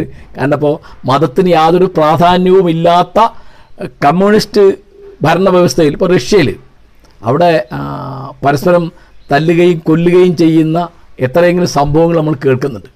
അപ്പോൾ മതമുണ്ടായാൽ കലഹം ഉണ്ടാവുകയില്ല എന്നൊരു മതക്കാരും പറയില്ല. മതമില്ലാതെയായാൽ കലഹം ഉണ്ടാവും എന്നും പറയാൻ പറ്റില്ല. അപ്പോൾ അതുകൊണ്ട് മനുഷ്യരതൊക്കെ അവരുടെ മുന്നേറ്റത്തിന്റെ ഭാഗമായിട്ട് മനുഷ്യജീവിതത്തിന്റെ പുരോഗതിയുടെ ഭാഗമായിട്ട് അതൊക്കെ അവർ മൂല്യവത്തായിട്ട് ജീവിച്ചാൽ മാത്രമേ ജീവിതം ആവുകയുള്ളൂ എന്ന് തിരിച്ചറിയുന്ന ഞാൻ വിചാരിക്കുന്നത്. അതുപോലെ ദൈവത്തെ പേടിച്ചിട്ടോ നരകത്തെ പേടിച്ചിട്ടോ ആയിക്കോളണമെന്നില്ല അപ്പം നരകമുണ്ട് എന്നതുകൊണ്ട് കുറ്റം ചെയ്യുന്നില്ല സ്വർഗമുണ്ട് എന്നതുകൊണ്ട് സൽക്കർമ്മങ്ങൾ ചെയ്യുക അങ്ങനെയൊന്നും ആയിക്കൊള്ളുന്നില്ല. പിന്നെ എനിക്ക് അറിഞ്ഞുകൂടാ ഞാൻ രണ്ടായിരത്തി പതിനാറിൽ ജർമ്മനി പോയിരുന്നു. അവിടുത്തെ വളരെ പ്രധാനപ്പെട്ട ഒരു ശാസ്ത്ര ഗവേഷണ സ്ഥാപനം അവിടെ മലയാളികൾ എന്റെ സുഹൃത്തുക്കളുണ്ടായിരുന്നു. അവിടെ ചെന്നപ്പോൾ അവരെന്നോട് പറഞ്ഞൊരു കാര്യം രണ്ടായിരത്തി അൻപതോടുകൂടി മരണം ഇല്ലാതെയാവുന്ന. അപ്പോൾ പറഞ്ഞ വഴി ഞാൻ പറഞ്ഞു മഹാഭാഗ്യം ഞാൻ ആ സമയത്ത് ഉണ്ടാവില്ല മരണമില്ലാത്ത ഒരവസ്ഥയിൽ ഉണ്ടാവണമെന്ന് എനിക്ക് തീരെയില്ല. അപ്പോൾ മരണമില്ലാതെയായി വാർദ്ധക്യത്തിന്റെ ആവശ്യതകളില്ലാതെയായി എന്ന് വന്നാൽ ഇന്നത്തെ അളവിലുള്ള ദൈവവും മതവും ഈ രീതിയിൽ ബാക്കി ഉണ്ടാവുമോ എനിക്ക് അറിഞ്ഞൂടാ. അപ്പോൾ ഇത് ഞാനൊന്നും പ്രവചിക്കാൻ ഞാൻ ആളല്ല. പക്ഷേ മതങ്ങളില്ലാതെയും ആളുകൾക്ക് സ്വസ്ഥമായി സുഖമായി സംസ്കാര സമ്പന്നരായി മൂല്യബദ്ധരായിട്ട് ജീവിക്കാൻ സാധിക്കും സന്തോഷമായിട്ട് ജീവിക്കാൻ സാധിക്കും എന്നതിന് തെളിവ് പല പാശ്ചാത്യ രാജ്യങ്ങളിലും ഉണ്ട്. പിന്നെ മൂല്യം എന്ന് പറഞ്ഞാൽ എന്താണ്? അപ്പം മദ്യപിക്കുന്നത് വലിയ ആപത്താണ്. തല്ലൂടുന്നതിനേക്കാൾ വലിയ ആപത്താണ് മദ്യപിക്കുന്നത്. ഞാൻ വിചാരിക്കുന്നില്ല. ഒരാളെ തല്ലുകയോ കൊല്ലുകയോ ചെയ്യുന്നതിനേക്കാൾ അതാണ് ഏറ്റവും വലിയ ആപത്ത് ഞാൻ വിചാരിക്കുന്നത്. അപ്പോൾ നമുക്ക് എന്തുകൊണ്ടാണ് ഇങ്ങനെ തല്ലാൻ സാധിക്കുന്നത് കൊല്ലാൻ സാധിക്കുന്നത് ബോംബെറിയാൻ സാധിക്കുന്നതെന്ന് നമ്മൾ ആലോചിക്കണം. അപ്പോൾ ശാസ്ത്രത്തിന്റെ പിൻബലത്തോടു കൂടി യുക്തിയോടുകൂടി ശാസ്ത്രീയ ബോധത്തോടു കൂടി പുരോഗമന ചിന്തയോടുകൂടി നമ്മൾ മുന്നേറുമ്പോൾ ആ കൂട്ടത്തിൽ ചില ആൾക്ക് മതമുണ്ട് എന്നുള്ളൊരു വിഷയം ഞാൻ വിചാരിക്കില്ല. കാരണം അതിനോടൊക്കെ നിരന്നു പോകുന്നൊരു മതമാണെങ്കിൽ അതിലൊന്നൊരു കുഴപ്പമുണ്ടെന്ന് വിചാരിക്കാത്ത ഒരാളാണ് ഞാൻ. ഒരാൾക്ക് ദൈവവിശ്വാസം ഉണ്ട് എനിക്കെന്താ? ഒന്നുമില്ല. അത് അയാളുടെ കാര്യം അത്രേ ഉള്ളൂ. നേരെ മറിച്ച് എന്റെ സാമൂഹ്യ പുരോഗതിയെ എന്റെ സാമൂഹ്യ സുസ്ഥിരതയെ എന്റെ സാമൂഹ്യ സുരക്ഷയെ ഒക്കെ ബാധിക്കുന്ന തരത്തിൽ ഏതാൾക്ക് ദൈവം ഉണ്ടെങ്കിലും മതമുണ്ടെങ്കിലും അത് സാമൂഹ്യ വിരുദ്ധമാണ് എന്ന് നമുക്ക് പറയേണ്ടി വരും. ആ അളവിലല്ലാത്ത മതം കൊണ്ട് ഒരു ഒരു സാധാ പിന്നെ അവർ അന്ധവിശ്വാസികളാണ്. അതിന്റെ ദുരിതം അവർക്കുണ്ടാവും. നമ്മൾ അവരെ പറ്റി പറഞ്ഞുകൊണ്ടിരിക്കും. നമ്മൾ അവരോട് പറയും. അങ്ങനെയാണ് മുന്നോട്ട് പോവുക. അല്ലാതെ നിരോധിച്ചിട്ടല്ല. ഇപ്പം മതം നിരോധിച്ച ഒരു അനുഭവം അൽബേനിയയിൽ ഉണ്ടായിരുന്നു. ആയിരത്തി തൊള്ളായിരത്തി നാൽപ്പത്തി എട്ടിലാണ് ഇരുപത്തിമൂന്ന് കൊല്ലം കഴിഞ്ഞ് അൽബേനിയക്ക് അത് പിൻവലിക്കേണ്ടി വന്നു. അത് കമ്മ്യൂണിസ്റ്റുകാരാണ് അവിടെ അധികാരത്തിൽ വന്നത്. വോട്ട് കിട്ടി ആദ്യം അധികാരത്തിൽ വരുന്ന അൽബേനിയയിലാണ്. ആ പാർട്ടിയുടെ പേര് ലേബർ പാർട്ടി എന്നായിരുന്നു. അതുകൊണ്ട് കമ്മ്യൂണിസ്റ്റ് പാർട്ടി എന്നല്ല പേര്. കമ്മ്യൂണിസ്റ്റുകാരാണ് അവർ അൻവർ ഘോഷ്ട എന്നാണ് ആ പ്രസിഡന്റ് പേര് ഞാൻ ഓർക്കുന്നത്. അദ്ദേഹം മതം നിരോധിച്ചു. അവിടെ ധാരാളം ക്രിസ്ത്യാനികളും ധാരാളം മുസ്ലിങ്ങളും ഉണ്ടായിരുന്നു മതം നിരോധിച്ചു. പള്ളികളുടെ സ്ഥലങ്ങളൊക്കെ പിടിച്ചു എടുത്തു. എല്ലാം കഴിഞ്ഞിട്ട് ഇരുപത്തിമൂന്ന് കൊല്ലം കഴിഞ്ഞിട്ട് പാർട്ടിക്ക് തന്നെ ആ നിരോധനം പിൻവലിക്കേണ്ടി വന്നു. അപ്പോൾ മതത്തെ വിമർശിക്കുകയും പരിഷ്കരിക്കുകയും അത് കാലത്തിനും ദേശത്തിനും അനുസരിച്ച് നവീകരിക്കുകയും ചെയ്തുകൊണ്ട് മുന്നോട്ട് അക്കൂട്ടത്തിൽ അനവധി അന്ധവിശ്വാസങ്ങളും അനാചാരങ്ങളും കൊഴിഞ്ഞില്ലാതെയായിപ്പോവും അങ്ങനെ ഒറ്റയടിക്കൊന്നും ഇല്ലാതാക്കാൻ പറ്റില്ല. കാലം കാലക്രമത്തിൽ നമുക്ക് ഇല്ലാതാക്കാൻ പറ്റുമ്പോൾ അയിത്തം കേരളത്തിലാണെങ്കിൽ കേരളത്തിലെ കാര്യം ആലോചിച്ച് നോക്കൂ. അയിത്തം എത്ര കുറഞ്ഞു എന്ന് ആലോചിച്ച് നോക്കുക. അങ്ങനെ. അതിപ്പോൾ ഒരു തൂക്കിന്റെ മുന്നിൽ നിർത്തിയിട്ട് അയിത്തം ഇല്ലാതാക്കാൻ സാധിക്കില്ല. നമുക്ക് നിയമം കൊണ്ടുവരാം. നമുക്ക് പരിഷ്കരണ ചിന്തകൾ കൊണ്ടുവരാം. നമുക്ക് പ്രബോധനം നടത്താം. അങ്ങനെ. അപ്പോൾ മതത്തിന്റെ പല ചീത്ത കാര്യങ്ങളും അതിന്റെ സാമൂഹ്യവിരുദ്ധമായ അംശങ്ങളൊക്കെ നമുക്ക് ജനാധിപത്യം കൊണ്ട് ഇല്ലാതെയാക്കാൻ സാധിക്കും എന്നതിന്റെ തെളിവ് കേരളം തന്നെയാണ് എന്നാണ് ഞാൻ വിചാരിക്കുന്നത്. സുഹൃത്തുക്കളെ നമ്മുടെ ചോദ്യോത്തര വേള. ഇപ്പോൾ മുബഷിർ വേങ്ങര മുഹമ്മദ് ഹബീബ് പരി ഹുസൈൻ കാച്ചിലോടി ഗഫൂർ എം പി കൊടിഞ്ഞി തുടങ്ങി പലരും ചോദിച്ചൊരു ചോദ്യം. എന്നോട് ടെലിഫോണിലും മെസ്സഞ്ചറിലും ഒക്കെ വാട്സപ്പിലൊക്കെ ചോദിച്ചൊരു ചോദ്യം. എന്താണെന്ന് വെച്ചാൽ ഈ നമ്മുടെ ബെന്യാമീന്റെ പ്രശസ്തമായ ആടുജീവിതം എന്നുള്ള നോവൽ മുഹമ്മദ് അസദിന്റെ റോഡ് ടു മെക്ക എന്നുള്ള പുസ്തകത്തിന്റെ പകർപ്പാണ് എന്ന് പറയുന്നത് ശരിയാണോ? ഞാൻ അതിനെപ്പറ്റി എന്താ പറയുന്നത്? അതിപ്പോൾ എന്നോട് പ്രത്യേകിച്ച് ചോദിക്കാനുള്ള കാരണം ആ പുസ്തകത്തിന്റെ മലയാള പരിഭാഷ ഞാനാണ് എഴുതിയത്. അപ്പോൾ എനിക്ക് അതിനെപ്പറ്റി എന്താണ് തോന്നുന്നത് എന്ന്. അപ്പോൾ മുഹമ്മദ് അസദ് ആയിരത്തി തൊള്ളായിരത്തിൽ ജനിച്ചു ആയിരത്തി തൊള്ളായിരത്തി തൊണ്ണൂറ്റി രണ്ടിൽ മരിച്ചുപോയി. അദ്ദേഹം ഓസ്ട്രിയക്കാരനാണ്. അപ്പോൾ ആ പുസ്തകം എഴുതിയത് ദ റോഡ് ടു മക്ക എന്നുള്ള പുസ്തകം എഴുതിയത് ആയിരത്തി തൊള്ളായിരത്തി അൻപത്തി മൂന്നിലാണ് മുപ്പത് കൊല്ലം കഴിഞ്ഞിട്ടാണ് ആയിരത്തി തൊള്ളായിരത്തി എൺപത്തി മൂന്നിലാണ് എന്റെ പരിഭാഷ വരുന്നത്. ആ പരിഭാഷ പബ്ലിഷ് ചെയ്തത് കോഴിക്കോട്ടെ ഇസ്ലാമിക് പബ്ലിഷിംഗ് ഹൗസാണ് അപ്പോൾ ആ പുസ്തകം വരുന്ന കാലത്ത് ബെന്യാമിൻ ഒരു വിദ്യാർത്ഥിയായിരിക്കാം അദ്ദേഹത്തിന്റെ ആടുജീവിതം എന്നുള്ള പുസ്തകം വന്നത് രണ്ടായിരത്തി എട്ടിലാണ് ഞാൻ ആ പുസ്തകം വായിച്ചിട്ടുണ്ട്. അതിനെപ്പറ്റി എനിക്ക് വളരെ നല്ല അഭിപ്രായമാണ്. ഞാനത് പല സന്ദർഭങ്ങളിലും പറയാനിടയായിട്ടുണ്ട്. ഇപ്പോഴും ഞാനത് പറയുന്നു. അപ്പോൾ ചോദ്യം ഇതാണ്. ആ പുസ്തകം പകർപ്പായിട്ട് വെച്ചിട്ടുണ്ടോ? പകർത്തി വെച്ചിട്ടുണ്ടോ? ബെന്യാമിൻ എന്നാണ്. ആദ്യം പറയാൻ എനിക്ക് അങ്ങനെ തോന്നിയിട്ടില്ല. പിന്നെ ഇവരൊക്കെ ഈ പറയുന്നത് എന്താ? അപ്പോൾ ആദ്യം നമ്മൾ മനസ്സിരുത്തേണ്ടത് മക്കയിലേക്കുള്ള പാത എന്നുള്ള പുസ്തകം അടിസ്ഥാനപരമായി യാത്രാവിവരണമാണ് അത് അറേബ്യയിലും പേർഷ്യയിലും അനവധി നാടുകളിൽ പ്രത്യേകിച്ച് മുസ്ലിം നാടുകളിൽ പിന്നെ പാശ്ചാത്യ രാജ്യങ്ങളിലൊക്കെ ഇദ്ദേഹം അലഞ്ഞു നടന്നതിന്റെ കഥകളാണത്. യാത്രാവിവരണ പുസ്തകം അത് അടിസ്ഥാനപരമായിട്ട്. പിന്നെ അതിൽ വേറെ എന്താ ഉള്ളത്? ആധുനിക അറബികളുടെ ചരിത്രം അതിൽ വരുന്നുണ്ട്. ഇപ്പോൾ സൗദി അറേബ്യയും കുവൈത്തും അങ്ങനെ ഇറാനും ഇറാഖും ഒക്കെ വരുന്നുണ്ട്. വേറെ ഒന്നുള്ളത് ഇരുപത്തിയാറാമത്തെ വയസ്സിൽ ലിയോപ്പാൾഡ് വെയ്സ് എന്ന് പറയുന്ന യഹൂദൻ മുഹമ്മദ് അസദ് എന്ന പേരിൽ ഇസ്ലാം മതത്തിലേക്ക് മതപരിവർത്തനം നടത്തി. അപ്പോൾ മതം അതിൽ വരുന്നുണ്ട്. അപ്പോൾ യാത്രാവിവരണമുണ്ട് ചരിത്രമുണ്ട് മത ചർച്ചയുണ്ട് പിന്നെ അതിൽ പ്രധാനമായിട്ടുള്ളത് സംസ്കാരങ്ങൾ തമ്മിലുള്ള ഒരു താരതമ്യ പഠനം. എന്ത് കാണുമ്പോഴും കേൾക്കുമ്പോഴും തനിക്ക് പരിചയമുള്ള പാശ്ചാത്യ സംസ്കാരവും ഇപ്പോൾ താൻ പുതുതായിട്ട് കാണുന്ന അറേബ്യൻ അല്ലെങ്കിൽ ഇസ്ലാമിക് സംസ്കാരവുമായിട്ട് എങ്ങനെയാണ് ഇത് താരതമ്യം ചെയ്യുക എന്ന് എപ്പോഴും ആലോചിക്കുന്ന ഒരാളാണ് അസദ്. അപ്പോൾ അദ്ദേഹത്തിന്റെ അതിലെ ഏറ്റവും കൗതുകമുള്ള കാര്യം വെച്ചാൽ അദ്ദേഹത്തിന്റെ ഈ മരുഭൂമിയിലൂടെയുള്ള യാത്രയുടെ അതിന്റെ സാഹസികത അഡ്വഞ്ചർ നമ്മൾ പറയുമല്ലോ. അപ്പം അദ്ദേഹത്തിന്റെ സായാത്രനായ സെയ്ദ് പറയുന്ന മാതിരി അദ്ദേഹം ആദ്യം ബദവിയാവുകയാണ് ഉണ്ടായത് പിന്നെയാണ് മുസ്ലിം ആയത് എന്ന് പറയുന്നത് എന്താ അർത്ഥം?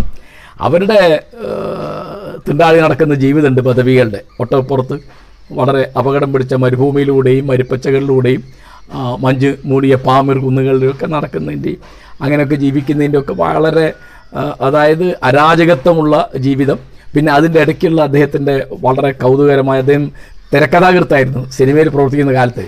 അപ്പോൾ തിരക്കഥ എഴുതുമ്പോൾ പല ഭാഗം എഴുതിയുള്ള അതിമനോഹരമായ പുസ്തകമാണ്. അപ്പോൾ ഇത് കോപ്പി അടിച്ചിട്ട് ഇത് പകർത്തി വെച്ചിട്ട് ഒരു നോവൽ എഴുതാൻ കഴിയുമോ ഇല്ലല്ലോ. അപ്പോൾ ബെന്യാമിൻ എന്താ ചെയ്തത്? അദ്ദേഹം അദ്ദേഹത്തിന് പരിചയമുള്ള നജീബ് എന്നാണ് ഞാൻ ആ പേര് ഓർക്കുന്നത്. ഒരാളുടെ കഥ മുഴുവൻ ആ കഥ ആയിക്കൊള്ളുന്നില്ല. അദ്ദേഹം പറഞ്ഞു കേട്ടതും അദ്ദേഹത്തിന്റെ അനുഭവങ്ങൾ പിന്നെ ഭാവന ഉണ്ടാവുമല്ലോ. അപ്പോൾ അങ്ങനെ ഒരു നോ ഒരു യാത്രാവിവരണ കൃതി പകർത്തിയിട്ട് നോവൽ ഉണ്ടാക്കാൻ പറ്റില്ല. അപ്പോൾ ഇതിനകത്ത് മരുഭൂവർണനയുണ്ട്. രണ്ടിലുണ്ട് മരുഭൂവർണന. അപ്പോൾ അതിലേതെങ്കിലും ചില ഭാഗങ്ങളിൽ മരുഭൂമിയുടെ മണൽക്കൂനകളെ പറ്റിയോ അവിടുത്തെ ചില ജീവികളെ പറ്റിയോ അല്ലെ ചില ചരൽക്കുന്നുകളെ പറ്റിയോ ചില അസ്തമയത്തെ പറ്റിയോ ഒക്കെയുള്ള വർണനകൾ ബെന്യാമിനെ സ്വാധീനിച്ചിരിക്കാം. അദ്ദേഹം അറിഞ്ഞോ അറിയാതെയോ അതിലെ ചില ഭാഗങ്ങൾ വന്നിരിക്കാം. അതൊക്കെ നാലോ അഞ്ചോ ഖണ്ഡിക അല്ലെങ്കിൽ മൂന്നോ നാലോ വാക്യങ്ങൾ ഇങ്ങനെയൊക്കെയാണ്. അപ്പോൾ എന്റെ ഒരു തോന്നൽ വളരെ നല്ല പുസ്തകമാണ് റോട്ട് മെക്ക. അത് ആ എഴുത്തുകാരന്റെ യോഗ്യതയാണ് ഞാൻ പറയുന്നത്. അപ്പോൾ അത് എന്നെ കൊണ്ടാകും പോലെ വെടിപ്പായിട്ട് ഞാൻ പരിഭാഷപ്പെടുത്തിയിട്ടുണ്ട്. അത് എൺപത്തി മൂന്നിൽ അപ്പം അതിന്റെ ഒരു സ്ഥിതി എന്ന് പറഞ്ഞാൽ എൺപത്തി നാലിൽ ഞാൻ ആദ്യമായിട്ട് സൗദി ചെല്ലുമ്പോൾ സൗദിയിൽ ആളുകൾ ഇത് കോപ്പി കിട്ടാത്തതുകൊണ്ട് ഇതിന്റെ ഫോട്ടോഷാറ്റ് കോപ്പി എടുത്ത് വായിക്കുന്ന വിവരം ഞാൻ അറിഞ്ഞിരുന്നു. അത്രയധികം ആളുകൾ കാരണം നമ്മുടെ പ്രവാസി മലയാളികളെ പ്രത്യേകിച്ച് മലബാറുകാരെ വളരെ ആകർഷിച്ച ഒരു പുസ്തകം. എന്താ കാരണം? എന്താണ് മരുഭൂമി? എന്താണ് മരുഭൂ ജീവിതം? എന്താണ് ബദവികളുടെ സംസ്കാരം? എന്താണ് അവിടുത്തെ കാലാവസ്ഥയുടെ പ്രശ്നം? എന്താണ് മരുപ്പച്ച? എന്താണ് മൃഗതൃഷ്ണ? തുടങ്ങിയിട്ട് ഒരുപടി ഒരുപടി കാര്യങ്ങളുണ്ട്. പിന്നെ അവിടുത്തെ ചരിത്രമുണ്ട്. അപ്പോൾ അതൊക്കെ അറിയാനുള്ള കൗതുകം കൊണ്ട് ജാതിമത ഭേദമില്ലാതെ ആളുകൾ പ്രത്യേകിച്ച് പ്രവാസ ജീവിതത്തെപ്പറ്റിയും അതിന്റെ പശ്ചാത്തലത്തിൽ കിടക്കുന്ന അവർക്ക് നേരിട്ട് അറിഞ്ഞുകൂടാത്ത മരുഭൂമി പറ്റി മനസ്സിലാക്കാൻ വേണ്ടിയിട്ട്. അപ്പോൾ ഈ പുസ്തകം ഇറങ്ങിയതിന് ശേഷം ഇപ്പോൾ ഒരു പത്ത് മുപ്പത്തഞ്ച് കൊല്ലായി. അപ്പോൾ ഇവിടുന്ന് എഴുതിയ ഇവിടുന്ന് മലയാളത്തിൽ അത് വായിച്ച ആളുകളെയൊക്കെ ഏറിയ അളവിലോ കുറഞ്ഞ അളവിലോ അത് സ്വാധീനിച്ചിട്ടുണ്ടാവും. അതിന്റെ ആവിഷ്കാര രീതി അതിന്റെ ശൈലി അതിന്റെ ചില വർണനകൾ ചില താരതമ്യ രീതികൾ ഒക്കെ ആളുകളുടെ ആത്മകഥകളിലോ യാത്രാവിവരണങ്ങളിലോ ഓർമ്മക്കുറിപ്പുകളിലോ പ്രവാസത്തിന്റെ അനുഭവങ്ങൾ പറയുന്ന മറ്റ് ലേഖനങ്ങളിലോ ഒക്കെ വലുതോ ചെറുതായ അളവിൽ ഞാൻ കണ്ടിട്ടുണ്ട്. അത് വളരെ സ്വാഭാവികമാണ്. അങ്ങനെ ആ ഒരു ഇതിനപ്പുറത്ത് ഒരു കള്ളത്തരം ആരോപിക്കാവുന്ന അളവിൽ ആടുജീവിതം എന്ന പുസ്തകത്തിൽ എന്തെങ്കിലും ഒന്നുണ്ട് എന്ന് എനിക്ക് തോന്നിയിട്ടില്ല. അത് വായിച്ചപ്പോൾ തോന്നിയിട്ടില്ല. പിന്നെ ഇതിപ്പോൾ അഞ്ചെട്ട് കൊല്ലം മുമ്പ് ഇത് തുടങ്ങിയെന്നെങ്കിൽ ഒന്ന് പലരും പല പലപ്പോഴും എന്നോട് വിളിച്ച് ചോദിക്കാറുണ്ട്. ഫേസ്ബുക്ക് ഫേസ്ബുക്കിലൊക്കെ കാണാറുണ്ട്. ഞാൻ പലപ്പോഴും ഇതൊന്നും ചർച്ച അർഹിക്കുന്ന മട്ടിലുള്ള ഒരു വലിയ സംഗതി അല്ലാത്തതുകൊണ്ട്. അതായത് ആ പുസ്തകത്തിലെ പത്തോ നാനൂറോ പേജുള്ള പുസ്തകമാണ് ബെന്യാമിന്റെ ആടുജീവിതം. അതിലിപ്പോൾ ഇത് എത്ര കുറച്ചേ ഉണ്ടാവുള്ളൂ എന്ന് ആലോചിച്ച് നോക്കൂ. ഇതിപ്പോൾ അങ്ങനെ അദ്ദേഹം ഓർത്തിരിക്കാം. ബോധപൂർവമോ അബോധപൂർവമായിട്ട് അത് വന്നിരിക്കാം. അതിലൊന്നും വലിയൊരു വിഷയമുണ്ട് എന്ന് ഞാൻ വിചാരിക്കുന്നില്ല. അതുകൊണ്ട് ബെന്യാമീൻ മക്കയിലേക്കുള്ള പാത പകർത്തിയിട്ടാണ് ആടുജീവിതം എഴുതിയത് എന്ന് പറയുന്നത് അന്യായമാണ് എന്നാണ് അതിന്റെ ഒരു പുസ്തകത്തിന്റെ പരിഭാഷകൻ എന്നുള്ള നിലയ്ക്കുള്ള ഒരു വായനക്കാരൻ എന്നുള്ള നിലയ്ക്കുള്ള എന്റെ അഭിപ്രായം. സലീം പ്രഭാകരൻ ചോദിക്കുകയാണ് ഞാൻ എന്തുകൊണ്ടാണ് ഇന്നത്തെ ഇടതുപക്ഷത്തിൽ ഇല്ലാതെ പോയത്? പലരും ചോദിക്കാറുള്ളതാണ്. അപ്പോൾ ഇടതുപക്ഷം എന്നുള്ളതിന് എനിക്കൊരു സങ്കല്പമുണ്ട്. അതിൽ പ്രധാനപ്പെട്ട കാര്യം. അപ്പോൾ ആ സങ്കല്പത്തിൽ വരുന്ന ഒരാളാണ് മലപ്പുറം ജില്ലയിലെ പ്രധാനപ്പെട്ട രാഷ്ട്രീയ നേതാവ് പാലോളി മുഹമ്മദ് കുട്ടി. അല്ലെങ്കിൽ അങ്ങനെ ഒരാളാണ് വയനാട് ജില്ലയിലെ പ്രധാനപ്പെട്ട നേതാവ് മുൻ എം എൽ എ ശശീന്ദ്രൻ. അപ്പോൾ നിങ്ങൾ ദയവായിട്ട് സലീം പ്രഭാകരനും അത്തരം ആലോചിക്കുന്ന ആളിലും ആലോചിക്കേണ്ട ഒരു കാര്യം. മുസ്ലിം ലീഗിൽ നിന്നോ കോൺഗ്രസിൽ നിന്നോ നിയമസഭയിലേക്ക് മത്സരിക്കാൻ സീറ്റ് കിട്ടാതെ പിണങ്ങി വന്നിട്ട് റിബലായിട്ട് നിൽക്കുക. എന്നിട്ട് ഇടതുപക്ഷത്തിന്റെ വോട്ട് മേടിച്ച് ജയിക്കുക. എന്നിട്ട് അവരൊക്കെ ഇടതുപക്ഷമായിട്ട് ഈ നാട്ടിൽ എം എൽ എമാരായിട്ടോ മന്ത്രിമാരായിട്ടോ എം പിമാരായിട്ടോ തീരുക. എന്ത് കഷ്ടമെന്ന് ആലോചിച്ചു ഇപ്പോൾ കാരാട്ട് റസാക്ക്. അല്ലെ പി വി അൻവർ അല്ലെ സുലൈമാൻ ഹാജി അല്ലെ വി അബ്ദുറഹിമാൻ. ഇവരൊക്കെ ഇടതുപക്ഷമാണ് എന്ന് ഏതർത്ഥത്തിലാണ് ഞാൻ പറയുക ഞാനിങ്ങനെ വിചാരിക്കുക ഇപ്പോൾ പലരുടി മമ്മൂട്ടി ഇടതുപക്ഷം എന്നാണ് എനിക്ക് മനസ്സിലായി. ശശീന്ദ്രൻ ഇടതുപക്ഷം എന്ന് പറഞ്ഞാൽ മനസ്സിലായി. ഞാൻ വേറെ ഒരുപാട് ആളുകളുടെ പേര് പറയാനുണ്ട്. ഞാൻ ചുരുക്കിയിട്ട് വളരെ എളുപ്പത്തിൽ മനസ്സിലാക്കാൻ വേണ്ടി പറയാം. അപ്പോൾ അതുകൊണ്ട് തെരഞ്ഞെടുപ്പ് രാഷ്ട്രീയത്തിന്റെ ജയപരാജയങ്ങളുടെ അടിസ്ഥാനത്തിലല്ല ഞാൻ ഒന്നിനെ ഇടതുപക്ഷമെന്നും വലതുപക്ഷമെന്നും പറയുന്നത്. ഇപ്പോൾ പ്രകൃതി വിരുദ്ധമായി പരിസ്ഥിതി വിരുദ്ധമായി പെരുമാറുന്ന ഒരാൾ ഇടതുപക്ഷക്കാരനാണെന്ന് വിചാരിക്കാൻ എനിക്ക് വയ്യ. ഇപ്പോൾ P V Anvar M L A അദ്ദേഹം ഇതിനു മുമ്പത്തെ സഭയിലും അംഗമായിരുന്നു. അദ്ദേഹം ഞങ്ങളുടെ നാട്ടിൽ ഉണ്ടാക്കുന്ന പരിസ്ഥിതി നാശത്തിന്റെ കണക്കിനെ പറ്റി എനിക്കൊരു ചെറിയ ധാരണയുണ്ട്. അപ്പോൾ ഒരു ഉദാഹരണം പറയാം. അപ്പോൾ ഈ തരത്തിൽ വോട്ട് മേടിക്കുക ഭൂരിപക്ഷം ഉണ്ടാക്കി ജയിക്കുക ഭരിക്കുക തുടങ്ങിയുള്ള കാര്യങ്ങളാണ് ഇടതുപക്ഷം എന്ന് ഞാൻ വിചാരിക്കുന്നില്ല. ഇടതുപക്ഷം എന്നുള്ള ഒരു നിലപാടാണ് നിങ്ങൾ ജയിച്ചാലും തോറ്റാലും. അതൊരു ആദർശത്തിന്റെ പ്രശ്നമാണ് എന്ന തരത്തിലുള്ള ഒരു നിൽപ്പിനെയാണ് അത്തരം ഒരു നിലപാടിനെയാണ് അത്തരം ഒരു പ്രത്യയശാസ്ത്ര പ്രതിബദ്ധതയാണ് ഇടതുപക്ഷം എന്ന് ഞാൻ പറയാം. ആ തരത്തിൽ ഇന്ന് ഇവിടുത്തെ ഇടത് ജനാധിപത്യ മുന്നണിയിൽ അത്തരം അംശങ്ങൾ കുറവാണ് എന്ന് ആർക്കും ആലോചിച്ചാൽ അറിയാം. അതുകൊണ്ടാണ് ഞാൻ ആ ഇടതുപക്ഷത്തിന്റെ കൂടെയാണ് എന്ന് ഞാൻ പറയാത്തത്. അലി മൗലവി ചോദിക്കുന്നു കാരശ്ശേരി ചേകനൂർ മൗലവിയെ ആദരിക്കുന്നുണ്ടല്ലോ അദ്ദേഹത്തിന് രണ്ട് ഭാര്യമാരില്ലേ? ഉണ്ട്. ചേകനൂർ മൗലവി എന്റെ സുഹൃത്തായിരുന്നു. ഞാൻ അദ്ദേഹത്തിന്റെ ആരാധകനോ അനുയായിയോ ഒന്നുമല്ല. അതിപ്പോഴും ഒരിക്കലുമല്ല. എന്റെ ഓർമ്മ ശരിയാണെങ്കിൽ ആയിരത്തി തൊള്ളായിരത്തി എഴുപത്തി മൂന്നിലാണ് അദ്ദേഹം രണ്ടാം കെട്ട് കെട്ടിയത്. അതിനൊരു ന്യായം ഉള്ളതായിട്ട് ഞങ്ങൾക്കാർക്കൊന്നും മനസ്സിലായിട്ടില്ല. എന്താ അത്? അദ്ദേഹത്തിന് ഭാര്യയും മക്കളും ഉണ്ടായിരിക്കെയാണ്. അദ്ദേഹം രണ്ടാമത് താരതമ്യേന ചെറുപ്പക്കാരിയായ ഒരു സ്ത്രീയെ കല്യാണം കഴിച്ചു. അപ്പോൾ അതിന് മുമ്പ് ബഹുഭാര്യത്വം നിരോധിക്കുകയോ നിയന്ത്രിക്കുകയോ വേണം എന്ന് പറഞ്ഞിട്ട് എഴുപത്തി ഒന്നിലാണ് എന്റെ ഓർമ്മ. രാഷ്ട്രപതി വി വി ഗിരി കോട്ടയ്ക്കൽ ആരോഗ്യശാലയിൽ ചികിത്സയിലിരിക്കുമ്പോൾ ഒരു നിവേദനം കൊടുത്തിരുന്നു. ആ നിവേദനത്തിന്റെ പ്രധാനപ്പെട്ട ആൾ പ്രസിദ്ധ സാഹിത്യകാരൻ എൻ പി മുഹമ്മദാണ്. പിന്നെ അദ്ദേഹത്തിന്റെ ബന്ധുവും സഹപ്രവർത്തകനുമായിട്ടുള്ള പി എൻ എം കോയട്ടി. എന്ന് പറഞ്ഞാൽ അന്നത്തെ Islam and modern age society എന്നൊരു സാധനം എൻ പി മുഹമ്മദും മങ്കട അബ്ദുൽ അസീസ് മൗലവിയും കെ എം ബഹാവുദ്ദീനും കൂടി കൂടി കോഴിക്കോട് ഉണ്ടാക്കിയിരുന്നു. അപ്പോൾ ആ ഹർജിയിൽ ഒന്നാമത്തെ ഒപ്പ് ചേങ്ങന്നൂർ മൗലവിയുടേതാണ് എന്നിട്ടാണ് ഒന്നോ രണ്ടോ കൊല്ലം കഴിയുമ്പോൾ അദ്ദേഹം വേറൊരു കല്യാണം കഴിക്കുന്നത്. അത് തെറ്റാണ് എന്നാണ് അന്നും ഇന്നും എന്റെ അഭിപ്രായം. ഞാനത് പ്രകടിപ്പിച്ച് മാത്രമല്ല ഞാൻ പ്രകടിപ്പിക്കുന്ന മാത്രമല്ല അതോടുകൂടി പ്രവർത്തന രംഗത്തുനിന്ന് പോയ ആളാണ് ചേകനൂർ അതേ രണ്ടാം രണ്ടാം കല്യാണം കഴിച്ചതോടുകൂടി അദ്ദേഹത്തിന്റെ പ്രസംഗങ്ങൾക്ക് ശ്രദ്ധ കുറഞ്ഞു. അദ്ദേഹത്തെ പ്രസംഗിക്കാൻ ആളുകൾ വിളിക്കാതായി.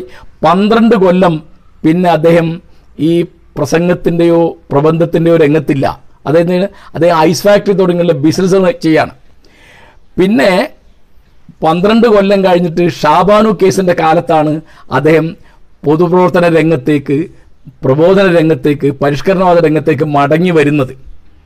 അതാണ് ആലോചിക്കേണ്ടത്. പിന്നെ ചേകനൂരിന്റെ രക്തം എന്നുള്ള ഞാൻ അദ്ദേഹത്തെ പറ്റി എഴുതിയ പുസ്തകത്തിൽ ഈ കാര്യം വിശദമായി രണ്ട് സ്ഥലത്ത് പറഞ്ഞിട്ടുണ്ട്. അദ്ദേഹം ഇങ്ങനെ രണ്ടാം കല്യാണം കഴിച്ചിട്ടുണ്ടെന്നും അത് ഞാൻ യോജിക്കുന്ന ഒരു കാര്യമല്ലെന്നും. പിന്നെ ഞാൻ എന്താണ് പറഞ്ഞതെന്നും. ചേകനൂർ മൗലവിക്ക് അദ്ദേഹം പറയുന്നത് തെറ്റോ ശരിയോ ആവട്ടെ അദ്ദേഹത്തിന് തനിക്ക് ബോധ്യമുള്ളത് പറയാനും ഇവിടുത്തെ ഭൂരിപക്ഷത്തിന്റെ ശരീരത്ത് സങ്കല്പങ്ങളെ അവരുടെ മതാനുഷ്ഠാനങ്ങളെ അവരുടെ ആചാര സംഹിതയെ വിമർശിക്കാനുമുള്ള സ്വാതന്ത്ര്യമുണ്ട് എന്ന് ഞാൻ പറഞ്ഞത്. ചേകനൂർ പറഞ്ഞത് ശരിയാണോ തെറ്റാണോ എന്ന് പറയാൻ എനിക്ക് അറിഞ്ഞൂടാ. കാരണം ഞാൻ മതപണ്ഡിതനോ മതപ്രബോധകനോ മതപരിഷ്കർത്താവോ ഒന്നുമല്ല. ഞാനൊരു ജനാധിപത്യ വിശ്വാസിയാണ്. അപ്പോൾ അദ്ദേഹത്തിന് പറയാനുള്ളത് പറയാനുള്ള സ്വാതന്ത്ര്യമുണ്ട്. ആ പറഞ്ഞതിന്റെ പേരിൽ അദ്ദേഹത്തെ കൊന്നുകളയുന്നത് തെറ്റാണ്. അത് അഭിപ്രായ സ്വാതന്ത്ര്യത്തിന്റെ ലംഘനമാണ്. അദ്ദേഹത്തിന്റെ അഭിപ്രായ സ്വാതന്ത്ര്യം അദ്ദേഹം ജീവിച്ചിരിക്കുന്ന കാലത്തും അദ്ദേഹത്തിന്റെ മരണശേഷവും അത് ഉയർത്തിപ്പിടിക്കേണ്ട പണി ഒരു ജനാധിപത്യ വിശ്വാസി എന്നുള്ള നിലയ്ക്ക് എനിക്കുണ്ട് എന്നാണ് ഞാൻ വിചാരിച്ചത്. ഇതിപ്പോൾ ഇങ്ങനെ പറയുന്ന ആരും പേടിച്ചില്ല ഞാൻ സത്യം പറയാൻ ചേങ്ങന്നൂർ മൗലവിയെ പറ്റി ഞാൻ എന്തെങ്കിലും എഴുതുകയോ പറയുകയോ ചെയ്തത് അദ്ദേഹത്തിന്റെ മരണശേഷമാണ്. അത് അദ്ദേഹം എന്നെ അദ്ദേഹത്തിന്റെ മാസികയിൽ എഴുതാൻ ക്ഷണിക്കാഞ്ഞിട്ടല്ല അദ്ദേഹത്തിന്റെ പുസ്തകങ്ങളുടെ നിരൂപണം എഴുതാൻ ക്ഷണി- ക്ഷണിക്കാഞ്ഞിട്ടല്ല അദ്ദേഹത്തിനോട് പ്രസംഗിക്കാൻ ക്ഷണിക്കാഞ്ഞിട്ടല്ല. കാരണം ഞാൻ മൗലവിയോട് പറഞ്ഞിരുന്നു. മൗലവി പറയുന്നത് മതപ്രശ്നങ്ങളാണ്. ഇപ്പോൾ നിസ്കാരം അഞ്ച് ഒക്താണ് അഞ്ച് നേരത്താണ്. അപ്പോൾ എനിക്കതിൽ പ്രശ്നമില്ല. അത് അഞ്ച് അല്ല മൗലവി പറഞ്ഞ മൂന്ന് നേരമാണെന്നാ അഞ്ച് നേരം അല്ല. അതിപ്പോൾ മൂന്ന് നേരമാണോ അഞ്ച് നേരമാണെന്ന് പറയേണ്ട ആവശ്യം എനിക്കില്ല. കാരണം എന്റെ പണി അതല്ല. നേരെ മറിച്ച് ബഹുഭാര്യത്വം അന്യായമായ മൊഴിചൊല്ലൽ മുഖം മൂടുന്ന പർദ്ദ മുസ്ലിം സ്ത്രീകളുടെ അനന്തരാവകാശത്തിലെ അന്യായം തുടങ്ങിയുള്ള കാര്യങ്ങൾ അതൊക്കെ സാമൂഹ്യ പ്രശ്നങ്ങളാണ്. അതിപ്പോൾ നിങ്ങൾ ഏത് മതത്തിൽ വിശ്വസിച്ചാലും ഒരു മതത്തിലും വിശ്വസിച്ചില്ലെങ്കിലും അങ്ങനെയുണ്ട്. അപ്പോൾ ചേങ്ങനോട് ഞാൻ പറഞ്ഞിരുന്നു മൗലവി പറയുന്നത് മതപരിഷ്കരണത്തിന്റെ കാര്യമാണ്. ഞാൻ പറയുന്നത് സാമൂഹ്യ പ്രശ്നങ്ങളെ പറ്റിയാണ്. അങ്ങനെ ഒരു വ്യത്യാസം നമ്മൾ തമ്മിലുണ്ട് അതുകൊണ്ട് മൗലവിയുടെ വേദിയിൽ വന്നിട്ട് ഞാൻ സംസാരിക്കുക എന്നുള്ളത് ഉണ്ടാവില്ല. മൗലവി എന്നെ ക്ഷണിക്കുന്ന പലവട്ടം എന്നെ ക്ഷണിച്ച് ഞങ്ങൾ സുഹൃത്തുക്കളായി. അപ്പോൾ അതുകൊണ്ട് അദ്ദേഹം ചെയ്തു എന്നുള്ളത് കൊണ്ട് ചേകനൂർ മൗലവി ചെയ്തു എന്നുള്ളത് കൊണ്ട് ഭൂപാരിത്വം ശരിയാവില്ല ആര് ചെയ്തു എന്നുള്ളതല്ല. അങ്ങനെ ഇന്നത്തെ നൂറ്റാണ്ടിൽ ഇന്നത്തെ കാലത്ത് ഇന്നത്തെ ദേശത്തിന് പറ്റിയ ഒരു സംഗതിയല്ല ബഹുഭാരിത്വം എന്നാണ് എന്റെ അഭിപ്രായം. അത് ചേകനൂർ മൗലവി ചെയ്താലും വേറെ ആര് ചെയ്താലും അത് അനുചിതമാണ് അത് ശരിയല്ല എന്ന് ഞാൻ പറയും. അത് ഞാൻ പറഞ്ഞിട്ടുണ്ട്. പിന്നെ അൻവർ സാദിഖ് ചോദിക്കുന്നു അവഹേളനം വിമർശനം ഇവ രണ്ടും എങ്ങനെയാണ് വേർതിരിച്ചറിയാൻ ഞാൻ ചോദ്യം ആവർത്തിക്കാം. അവഹേളനം വിമർശനം ഇവ രണ്ടും എങ്ങനെ വേർതിരിച്ചറിയാം? അപ്പോൾ അവഹേളനത്തിന് ഞാൻ എതിരാണ് വിമർശനത്തെ മാത്രമേ ഞാൻ അംഗീകരിക്കുന്നുള്ളൂ എന്ന് മുമ്പൊരു വീഡിയോയിൽ ഞാൻ പറഞ്ഞിരുന്നു. അതിന്റെ ഫലമാകാം ഈ ചോദ്യം ഞാൻ വിചാരിക്കുന്നത് അപ്പോൾ വിമർശനം എന്ന് പറഞ്ഞാൽ ഒന്നാമത് അതിൽ ഏറ്റവും പ്രധാനപ്പെട്ട കാര്യം അതിന് യുക്തി ഉണ്ടാവും. അതിൽ സാമൂഹ്യ പ്രശ്നങ്ങളുടെ വിശകലനം ഉണ്ടാവും. അതിൽ വ്യക്തിപരമായ നിന്ദയുടെ ആവശ്യമില്ല. നമ്മളൊരു വസ്തുതയാണ് വിമർശിക്കുന്നത്. ഒരു ആശയത്തെ ഒരു നിലപാട് നമ്മൾ വിമർശിക്കുന്നു. ആ വിമർശിക്കാൻ നമുക്ക് സ്വാതന്ത്ര്യം ഉണ്ടാവണം. അത് നമുക്ക് ആരെയും വിമർശിക്കാം. അതിപ്പോൾ രാഷ്ട്രീയ നേതാവിനെയോ മത നേതാവിനെയോ വേദഗ്രന്ഥത്തെയോ പുണ്യഗ്രന്ഥത്തെയോ നമ്മുടെ ഭരണഘടനയെയോ പ്രധാനമന്ത്രിയെയോ മുഖ്യമന്ത്രിയെയോ ഏതെങ്കിലും പുരോഹിതനെയോ ഒക്കെ വിമർശിക്കാം. അവഹേളനം എന്ന് പറഞ്ഞാൽ എന്താ? അത് ഒരു വാദം അവതരിപ്പിക്കുകയല്ല ചെയ്യുന്നത്. എന്താ ചെയ്യുന്നത്? വേറെ ഒരാളെ അവഹേളിക്കുക അവമാനിക്കുക ചെയ്യുന്നത്.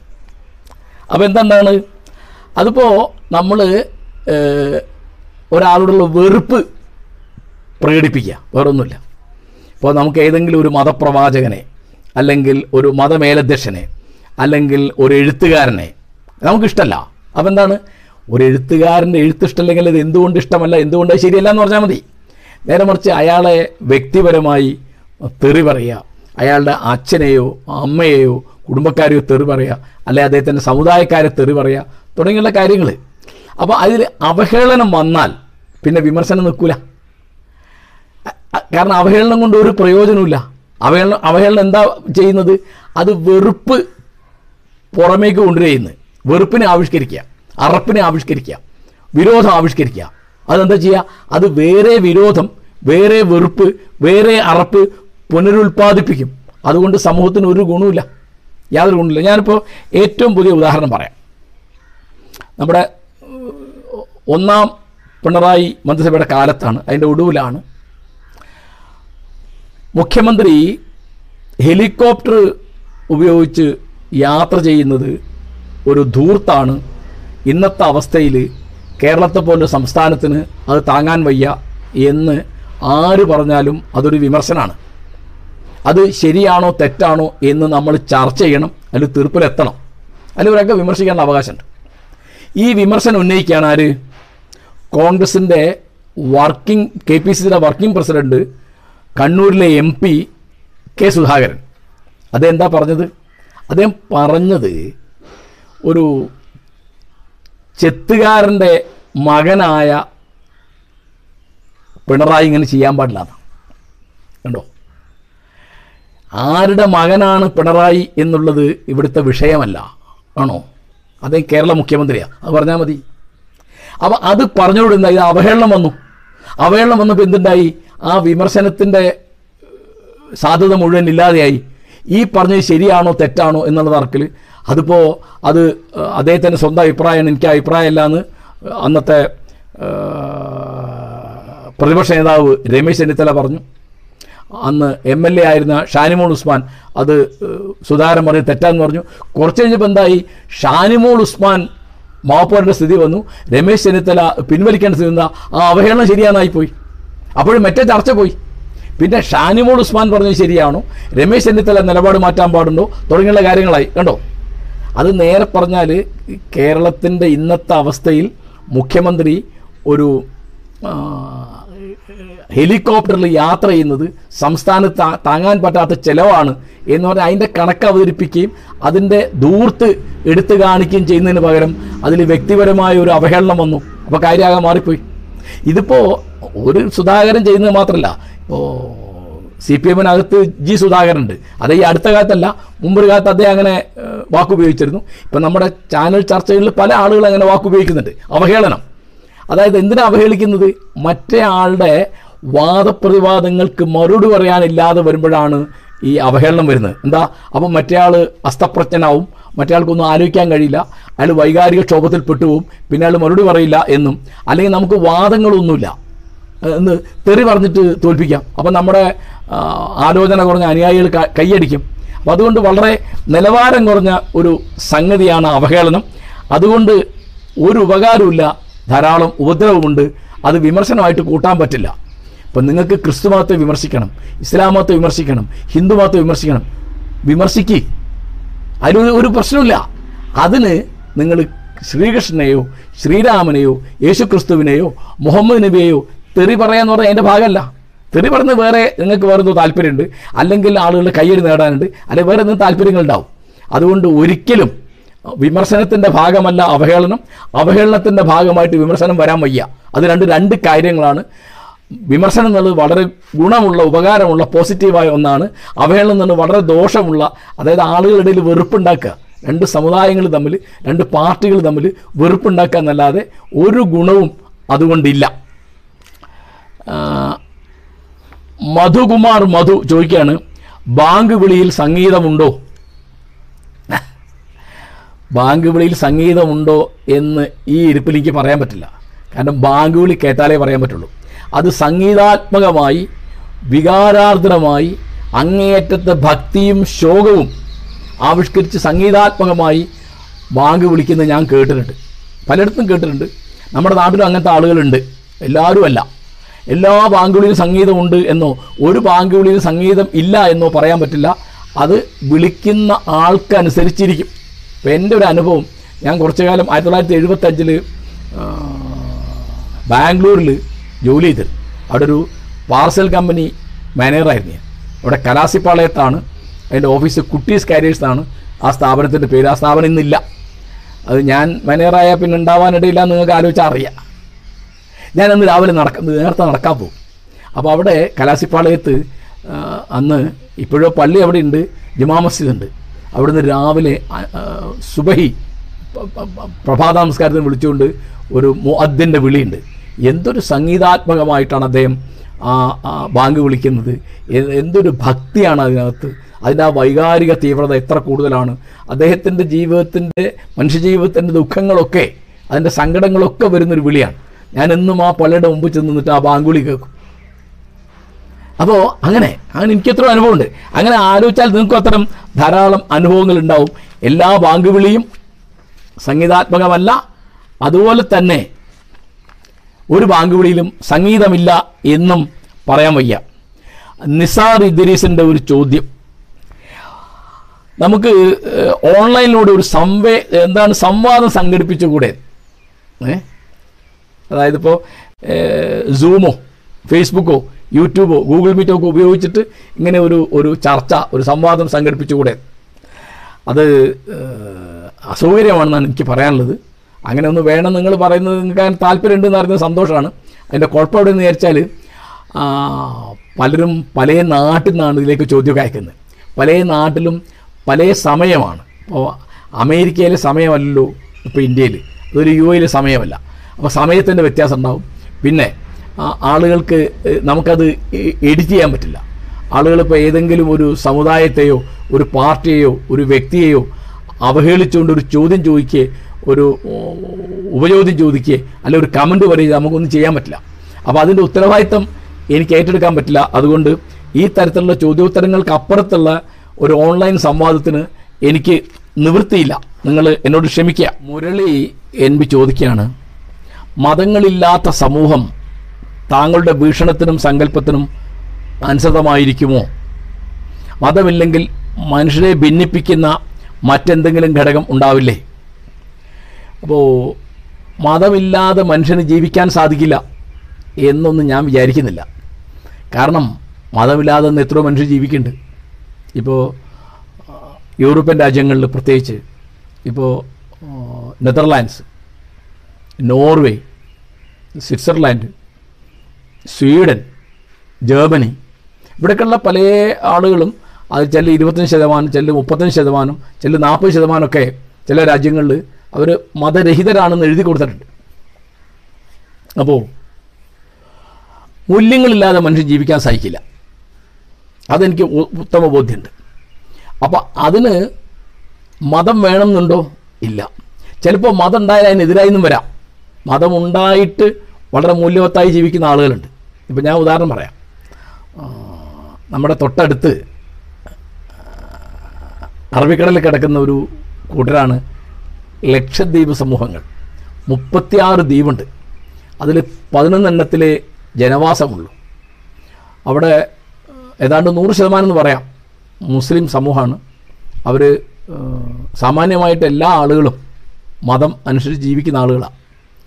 അവിടെ ഞാൻ രണ്ടോ മൂന്നോ വട്ടം പോയിട്ടുണ്ട് അപ്പോഴൊക്കെ ഉള്ള ഒരു കാര്യം എന്ന് വെച്ചാൽ അവിടെ കുറ്റവാളികളില്ലാത്തത് കൊണ്ട് ഒരിക്കലും ഉദ്ഘാടനം ചെയ്തിട്ടില്ലാത്തൊരു ജയിൽ കവരത്തിയിലുണ്ട്. ഞാൻ ആദ്യം പോയപ്പോൾ അത് കേട്ട് അമ്പരന്നിട്ട് ഞാൻ എന്റെ മുമ്പ് ചെന്നിട്ട് ഒന്ന് തൊഴുതു. കാരണം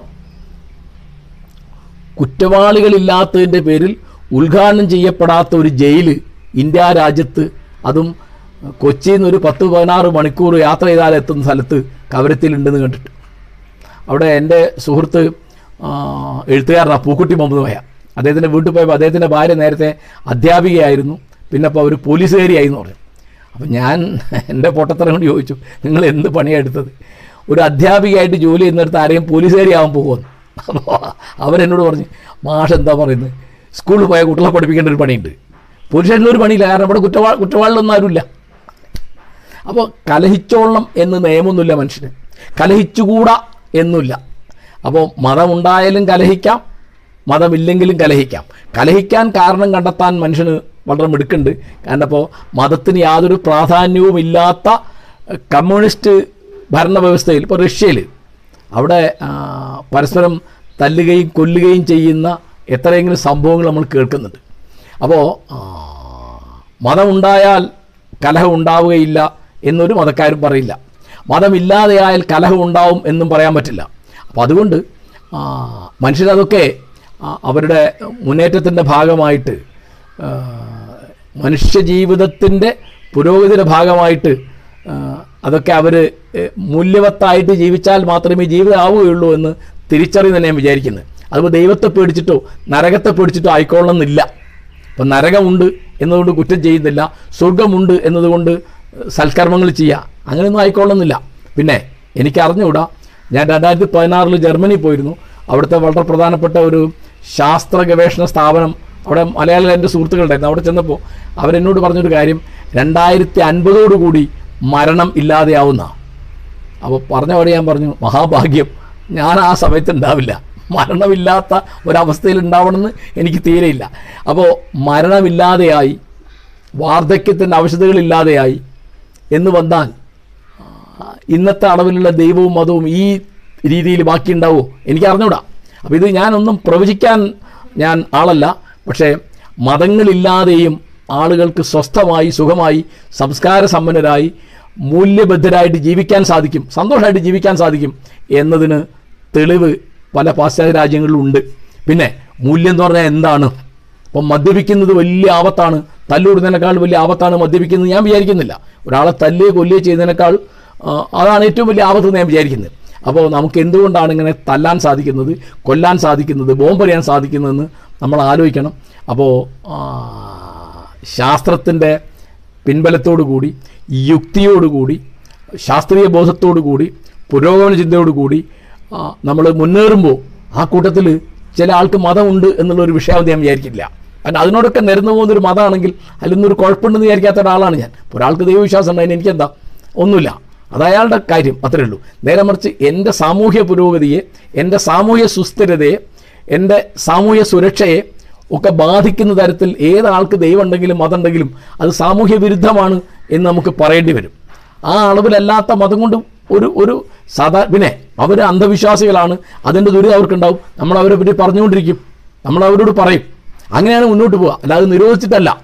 ഇപ്പം മതം നിരോധിച്ച ഒരു അനുഭവം അൽബേനിയയിൽ ഉണ്ടായിരുന്നു ആയിരത്തി തൊള്ളായിരത്തി നാൽപ്പത്തി എട്ടിലാണ് ഇരുപത്തിമൂന്ന് കൊല്ലം കഴിഞ്ഞ് അൽബേനിയക്ക് അത് പിൻവലിക്കേണ്ടി വന്നു. അത് കമ്മ്യൂണിസ്റ്റുകാരാണ് അവിടെ അധികാരത്തിൽ വന്നത്. വോട്ട് കിട്ടി ആദ്യം അധികാരത്തിൽ വരുന്ന അൽബേനിയയിലാണ്. ആ പാർട്ടിയുടെ പേര് ലേബർ പാർട്ടി എന്നായിരുന്നു. അതുകൊണ്ട് കമ്മ്യൂണിസ്റ്റ് പാർട്ടി എന്നല്ല പേര്. കമ്മ്യൂണിസ്റ്റുകാരാണ് അവർ അൻവർ ഘോഷ്ട എന്നാണ് ആ പ്രസിഡന്റ് പേര് ഞാൻ ഓർക്കുന്നത്. അദ്ദേഹം മതം നിരോധിച്ചു. അവിടെ ധാരാളം ക്രിസ്ത്യാനികളും ധാരാളം മുസ്ലിങ്ങളുണ്ടായിരുന്നു. മതം നിരോധിച്ചു. പള്ളികളുടെ സ്ഥലങ്ങളൊക്കെ പിടിച്ചു എടുത്തു. എല്ലാം കഴിഞ്ഞിട്ട് ഇരുപത്തിമൂന്ന് കൊല്ലം കഴിഞ്ഞിട്ട് പാർട്ടിക്ക് തന്നെ ആ നിരോധനം പിൻവലിക്കേണ്ടി വന്നു. അപ്പോൾ മതത്തെ വിമർശിക്കുകയും പരിഷ്കരിക്കുകയും അത് കാലത്തിനും ദേശത്തിനും അനുസരിച്ച് നവീകരിക്കുകയും ചെയ്തുകൊണ്ട് മുന്നോട്ട് പോകും അക്കൂട്ടത്തിൽ അനവധി അന്ധവിശ്വാസങ്ങളും അനാചാരങ്ങളും കൊഴിഞ്ഞില്ലാതെയായിപ്പോവും അങ്ങനെ ഒറ്റയടിക്കൊന്നും ഇല്ലാതാക്കാൻ പറ്റില്ല. കാലം കാലക്രമത്തിൽ നമുക്ക് ഇല്ലാതാക്കാൻ പറ്റും. ഇപ്പോൾ അയിത്തം കേരളത്തിലാണെങ്കിൽ കേരളത്തിലെ കാര്യം ആലോചിച്ച് നോക്കൂ. അയിത്തം എത്ര കുറഞ്ഞു എന്ന് ആലോചിച്ച് നോക്കുക. അങ്ങനെ. അതിപ്പോൾ ഒരു തോക്കിന്റെ മുന്നിൽ നിർത്തിയിട്ട് അയിത്തം ഇല്ലാതാക്കാൻ സാധിക്കില്ല. നമുക്ക് നിയമം കൊണ്ടുവരാം. നമുക്ക് പരിഷ്കരണ ചിന്തകൾ കൊണ്ടുവരാം. നമുക്ക് പ്രബോധനം നടത്താം. അങ്ങനെ. അപ്പോൾ മതത്തിന്റെ പല ചീത്ത കാര്യങ്ങളും അതിന്റെ സാമൂഹ്യ വിരുദ്ധമായ അംശങ്ങളൊക്കെ നമുക്ക് ജനാധിപത്യം കൊണ്ട് ഇല്ലാതെയാക്കാൻ സാധിക്കും എന്നതിന്റെ തെളിവ് കേരളം തന്നെയാണ് എന്നാണ് ഞാൻ വിചാരിക്കുന്നത്. സുഹൃത്തുക്കളെ എനിക്ക് കോൺഗ്രസ്സുകാരോട് ചിലത് പറയാനുണ്ട്. അപ്പോൾ ഒരു ചോദ്യമുണ്ട്. ഇതിങ്ങനെ പറയാൻ ഞാൻ ഞാൻ ആരാണ്? അവരെ വിമർശിക്കാനോ ഉപദേശിക്കാനോ അവർക്ക് നിർദ്ദേശങ്ങൾ കൊടുക്കാനോ എനിക്കെന്താണ് അവകാശം എന്താണ് അധികാരം? അങ്ങനെ ഒരു അധികാരം അവകാശം ഉണ്ടായിട്ട് പറയുന്ന അല്ലിത്. ഞാൻ ഒരിക്കലും കോൺഗ്രസ് ആയിരുന്നില്ല ഞാൻ എന്നും കോൺഗ്രസിന്റെ വിമർശകനായിരുന്നു. മാതൃഭൂമി കോൺഗ്രസ് പത്രമായിരുന്നപ്പോൾ ഞാൻ അതിലൊരു പത്രപ്രവർത്തകനായിരുന്നു. അപ്പോൾ പോലും ഞാൻ കോൺഗ്രസിന്റെ വിമർശകനാണ്. പക്ഷേ കോൺഗ്രസ് ഇവിടെ വേണം എന്നൊരു അഭിപ്രായം എനിക്കുണ്ട്. അത് ഭരണകക്ഷിയായിട്ടാണെങ്കിൽ അങ്ങനെ പ്രതിപക്ഷമായിട്ടാണ് അങ്ങനെ. എന്താ കാരണം? അതാണ് ജനാധിപത്യം. ഞാനിപ്പോൾ ഈ സംസാരിക്കുന്നത് എനിക്ക് എന്താണ് അധികാരം എന്താ അവകാശം? ഞാനൊരു ജനാധിപത്യ വിശ്വാസിയാണ്. എനിക്കിവിടെ മതേതര ജനാധിപത്യം പുലരണമെന്നുണ്ട്. അപ്പോൾ അതുകൊണ്ട് കോൺഗ്രസ് നാമാവശേഷമാകുന്നതോ നശിച്ച് നാറാണക്കല്ല് തോണ്ടുന്നതോ ഒക്കെ എനിക്ക് സങ്കടമാണ്. ഞാൻ അതുകൊണ്ട് കോൺഗ്രസിന്റെ പ്രവർത്തകരോട് ഇനി സമയമുണ്ടെങ്കിൽ അവരുടെ നേതാക്കന്മാരോട് ഒക്കെ നടത്തുന്ന ഒരു ചെറിയ അപേക്ഷയാണിത്. അപ്പോൾ കോൺഗ്രസ്സിന് ഞാൻ കാണുന്ന മഹിമ എന്താണെന്ന് ചോദിച്ചാൽ ഒന്നുമില്ല ദേശീയ പ്രസ്ഥാനത്തിന് നേതൃത്വം കൊടുത്ത കൂട്ടുകാർ കോൺഗ്രസ്സുകാർ. നമ്മുടെ നൂറ്റി തൊണ്ണൂറ് കൊല്ലം നീണ്ടു നിന്ന ബ്രിട്ടീഷ് ഭരണത്തിന് അവസാനം വരുത്തിയതിൽ ദേശീയ പ്രസ്ഥാനത്തിനും ഇന്ത്യൻ നാഷണൽ കോൺഗ്രസ്സിനും വലിയ പങ്കുണ്ട്. പിന്നെ ചെറിയ ആളുകളായിരുന്നില്ല അതിന്റെ നായകസ്ഥാനത്തുണ്ടായിരുന്നത്. ഒന്ന് ഗാന്ധിയാണ് ഒന്ന് ജവഹർലാൽ നെഹ്റുവാണ്. ഇങ്ങനെയൊക്കെയുള്ള വലിയ മനുഷ്യന്മാർ നയിച്ചൊരു പ്രസ്ഥാനമാണ്. അപ്പോൾ അതിനർത്ഥം അവരോട് നമുക്ക് കടപ്പാടുണ്ട് എന്നുള്ളതിനർത്ഥം അവർക്കൊരു തെറ്റും പറ്റിയിട്ടില്ല എന്നല്ല ഇപ്പോൾ കേരളത്തിലാണെങ്കിൽ ആയിരത്തി തൊള്ളായിരത്തി അമ്പത്തി ഒമ്പതിൽ അവരുടെ നേതൃത്വത്തിൽ നടന്ന വിമോചന സമരം വലിയ അന്യായമായിരുന്നു എന്നുള്ള അഭിപ്രായമാണ് എനിക്ക്. എഴുപത്തഞ്ച് എഴുപത്തേഴ് കാലത്തെ അടിയന്തരാവസ്ഥ വലിയ അന്യായമായിരുന്നു എന്ന് അഭിപ്രായമാണ് എനിക്ക്. ഇതിനൊക്കെ ഞാൻ നേരത്തെ വിമർശിച്ചിട്ടുണ്ട്. അപ്പോൾ ഇപ്പോൾ എന്താ പ്രശ്നം? ഇപ്പോൾ ബി ജെ പി ഉന്നയിക്കുന്ന ഒരു മുദ്രാവാക്യം എന്നെ ഞെട്ടിക്കുന്നതാണ് എന്താ അത്? കോൺഗ്രസ് മുക്ത ഭാരതം എന്നാ. പറഞ്ഞാൽ എന്താ അർത്ഥം? പ്രതിപക്ഷം വേണ്ട. സർവാധിപത്യത്തിന്റെ താല്പര്യം അത്. ഇപ്പോൾ ഇവിടെ ചില ഇടതുപക്ഷക്കാരെങ്കിലും കോൺഗ്രസ് മുക്ത കേരളം എന്ന് വിചാരിക്കുന്നുണ്ട്. ഞാൻ അതിനും എതിരാണ് അപ്പോൾ കോൺഗ്രസ് ഇവിടെ ഭരണകക്ഷി ആവണമെന്നല്ല ഞാൻ പറഞ്ഞത്. കോൺഗ്രസ് ഇവിടെ ശക്തമായി നിലനിൽക്കണം. അതിൽ ഒരു പ്രധാന കാര്യം എന്താണെന്ന് വിചാരിച്ചാൽ ഇവിടെ എല്ലാ ജാതിക്കാർക്കും മതക്കാർക്കും പ്രദേശക്കാർക്കും ഒരുപോലെ പെരുമാറാവുന്ന കമ്മ്യൂണിസ്റ്റ് പാർട്ടി പോലെ ഒരു പ്രസ്ഥാനമാണ് കോൺഗ്രസ്. കോൺഗ്രസ് ഇടയ്ക്ക് മൃദു ഹിന്ദുത്വ സമീപനം സ്വീകരിച്ചിട്ടില്ല എന്നോ വർഗീയത ഉപയോഗിച്ചിട്ടില്ല എന്നൊന്നുമല്ല പക്ഷേ അതിന്റെ ചരിത്രവും സ്വഭാവവും വെച്ചിട്ട് അതിന് എളുപ്പത്തിൽ ഒരു മതേതര ജനാധിപത്യ പ്രസ്ഥാനമാവാൻ സാധിക്കും ഒരു ദേശീയതയ്ക്ക് പ്രാധാന്യം കൊടുക്കുന്ന പ്രസ്ഥാനമാവാൻ സാധിക്കും എന്നുള്ള പ്രതീക്ഷയിലാണ് ഞാനുള്ളത്. അപ്പോൾ എന്താണ് കോൺഗ്രസിന്റെ മുമ്പിലെ പ്രധാനപ്പെട്ട പ്രശ്നം? അത് പല മട്ടിൽ ചർച്ച ചെയ്യാം. ഞാൻ എന്റെ അഭിപ്രായം വിനീതമായി പറയുന്നതല്ലോ. അപ്പം നമ്മുടെ രാഷ്ട്രീയത്തിന്റെ ഏറ്റവും വലിയ പ്രശ്നം അഴിമതിയാണ്. അപ്പോൾ അതിൽ കോൺഗ്രസ്സുകാർ അതിലൊന്നുമില്ല. എന്ന് ഒരു കോൺഗ്രസ് നേതാവും ഒരു അനുയായിയും പറയില്ല. എല്ലാ കോൺഗ്രസ്സുകാരും അഴിമതിക്കാരാണെന്നല്ല. കോൺഗ്രസ്സുകാരെ കൊടുത്ത ധാരാളം അഴിമതിക്കാരുണ്ട്. അഴിമതി ഇല്ലാത്ത ആളുകളുണ്ട്. ഇപ്പോൾ എ കെ ആനണി അഴിമതി കാണിച്ചത് ആരെങ്കിലും പറയൂ. അല്ലെ വി എം സുധീരൻ. അങ്ങനെ ആളുകളുണ്ട്. പക്ഷേ അത് അവരുടെ എണ്ണം കുറവാണ് മറ്റവരുടെ എണ്ണം കൂടുതലാണ്. അപ്പോൾ ഒരു അഴിമതി വിരുദ്ധ പ്രസ്ഥാനമായിട്ട് മാറുക എന്നുള്ളതാണ് ഇനി കേരളത്തിൽ രക്ഷപ്പെടാനുള്ള കോൺഗ്രസിന്റെ ആദ്യത്തെ പടി. അഴിമതി വിരുദ്ധ പ്രസ്ഥാനമാവണം. എന്താണ് നമ്മുടെ അഴിമതിയുടെ അടിസ്ഥാനം എന്ന് എന്നോട് ചോദിച്ചാൽ ഞാൻ പറയും. അത് ഈ തെരഞ്ഞെടുപ്പിന്റെ ചെലവ് ഇത്രയധികം കൂടിയതാണ് ഇപ്പോൾ ഒരു നിയമസഭാ മണ്ഡലത്തിൽ മത്സരിക്കാൻ ഏറ്റവും ചുരുങ്ങിയത് രണ്ട് കോടി രൂപ വേണമെന്നാണ് എന്റെ അറിവ്. രണ്ട് കോടി രൂപ. എന്ന് പറഞ്ഞാൽ ഇരുന്നൂറ് ലക്ഷം രൂപ. എന്തിനാണ്? വാൾ പോസ്റ്റ് അടിക്കാൻ ഫ്ലെക്സ് ബോർഡ് വെക്കാൻ ജാഥ നടത്താൻ നോട്ടീസ് അടിക്കാൻ. എന്തൊരു വർണപ്പകിട്ടോടു കൂടിയാണ് എന്തൊരു ആഘോഷമായിട്ടാണ് തിരഞ്ഞെടുപ്പ് നടത്തുന്നത്. ഇലക്ഷനീറിങ് എന്ന് പറയുന്നത് ഏറ്റവും ചിലവുള്ള ഏറ്റവും എക്സ്പെൻസീവായ ഒരു കാര്യമായി. അത് കുറയ്ക്കണം. എന്താ കാര്യം? അല്ലെങ്കിൽ നിങ്ങൾ മുതലാളിമാരോട് വ്യവസായികളോട് വ്യാപാരികളോട് പുരോഹിതന്മാരോട് ഒക്കെ സംഭാവന വാങ്ങും. പിന്നെ അവരുടെ അടിമയായി. ഇപ്പം ഞാനൊരു ഉദാഹരണം പറയാം. ഇപ്പോൾ വി എം സുധീരന് എവിടെയും സീറ്റ് കിട്ടാത്തതും മത്സരിക്കാൻ പറ്റാത്തതും മത്സരിച്ചാൽ ജയിക്കാത്തത് എന്തുകൊണ്ടാണ്? അദ്ദേഹം വിചാരിച്ചാൽ കാശുണ്ടാക്കാൻ പറ്റില്ല. എങ്ങനെ കാശുണ്ടാക്കൽ കാശുണ്ടാക്കൽ ചെന്ന് ചോദിക്കുമ്പം പൈസക്കാർ പൈസ കൊടുക്കണം. പൈസ കൊടുക്കണമെങ്കിൽ അവർ പിന്നീട് ഒരു കാര്യം പറഞ്ഞാൽ കേൾക്കുന്ന ആളാവണം ഈ നേതാവ് അല്ലെങ്കിൽ എം എൽ എ സ്ഥാനാർത്ഥി. അതില്ല.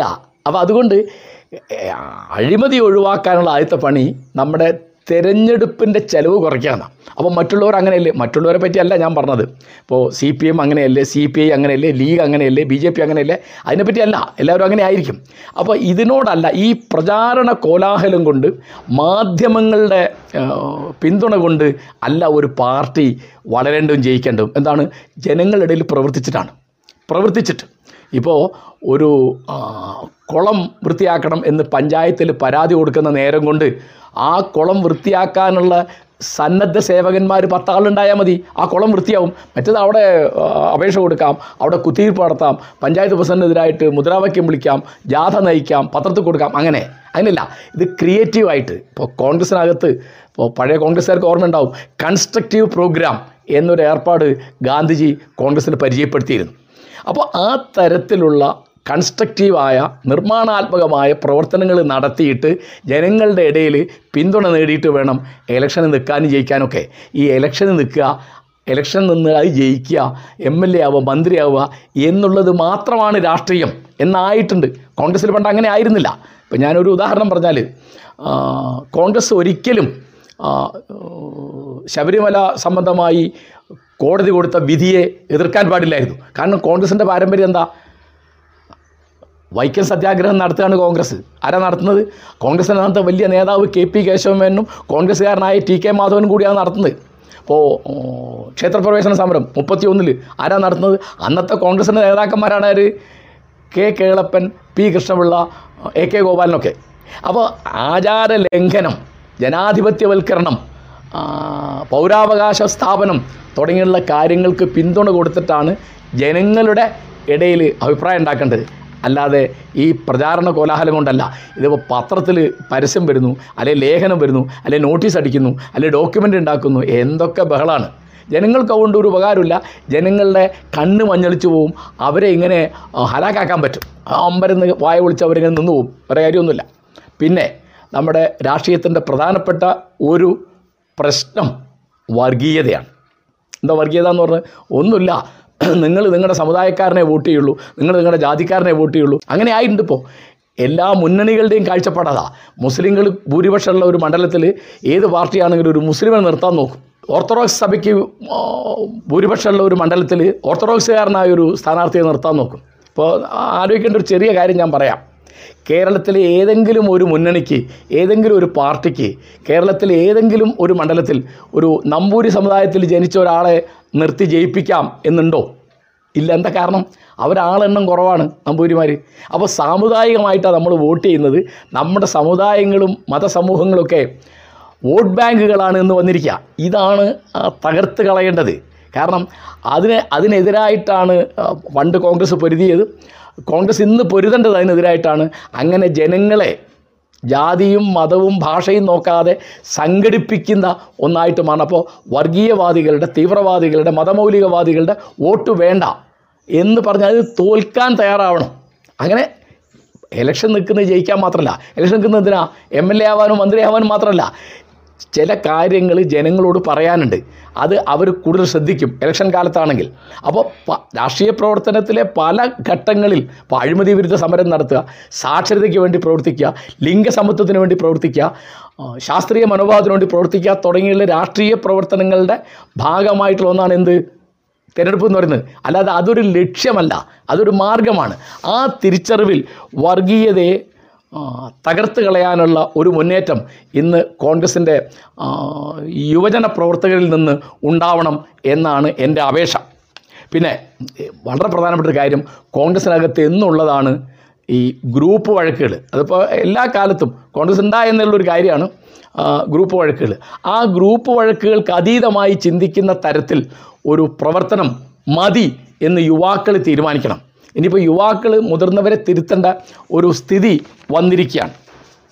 പിന്നെ കോൺഗ്രസ് ഇന്ന് നഷ്ടപ്പെടുന്ന പ്രധാനപ്പെട്ട ഒരു കാര്യം അവർക്ക് സാംസ്കാരിക രാഷ്ട്രീയമില്ല എന്നുള്ളതാണ്. സാംസ്കാരിക രാഷ്ട്രീയം കൾച്ചറൽ പൊളിറ്റിക്സ് അതായത് ഇപ്പോൾ സാഹിത്യം സിനിമ ശാസ്ത്രം സംഗീതം തുടങ്ങിയുള്ള മേഖലകളിൽ പ്രവർത്തിക്കുന്ന ആളുകളെ കൂടെ കൂട്ടണം. അതിനാണ് സാംസ്കാരിക രാഷ്ട്രീയം എന്ന് പറയുക പണ്ട് അങ്ങനെയായിരുന്നു ഇപ്പോൾ മഹാത്മാഗാന്ധിയോ ജവഹർലാൽ നെഹ്റു ഒക്കെ ഈ പാർട്ടിയെ നയിക്കുമെന്താണ്? ടാഗോറിനെ അവർ കൂടെ നിർത്തും മഹാകവി.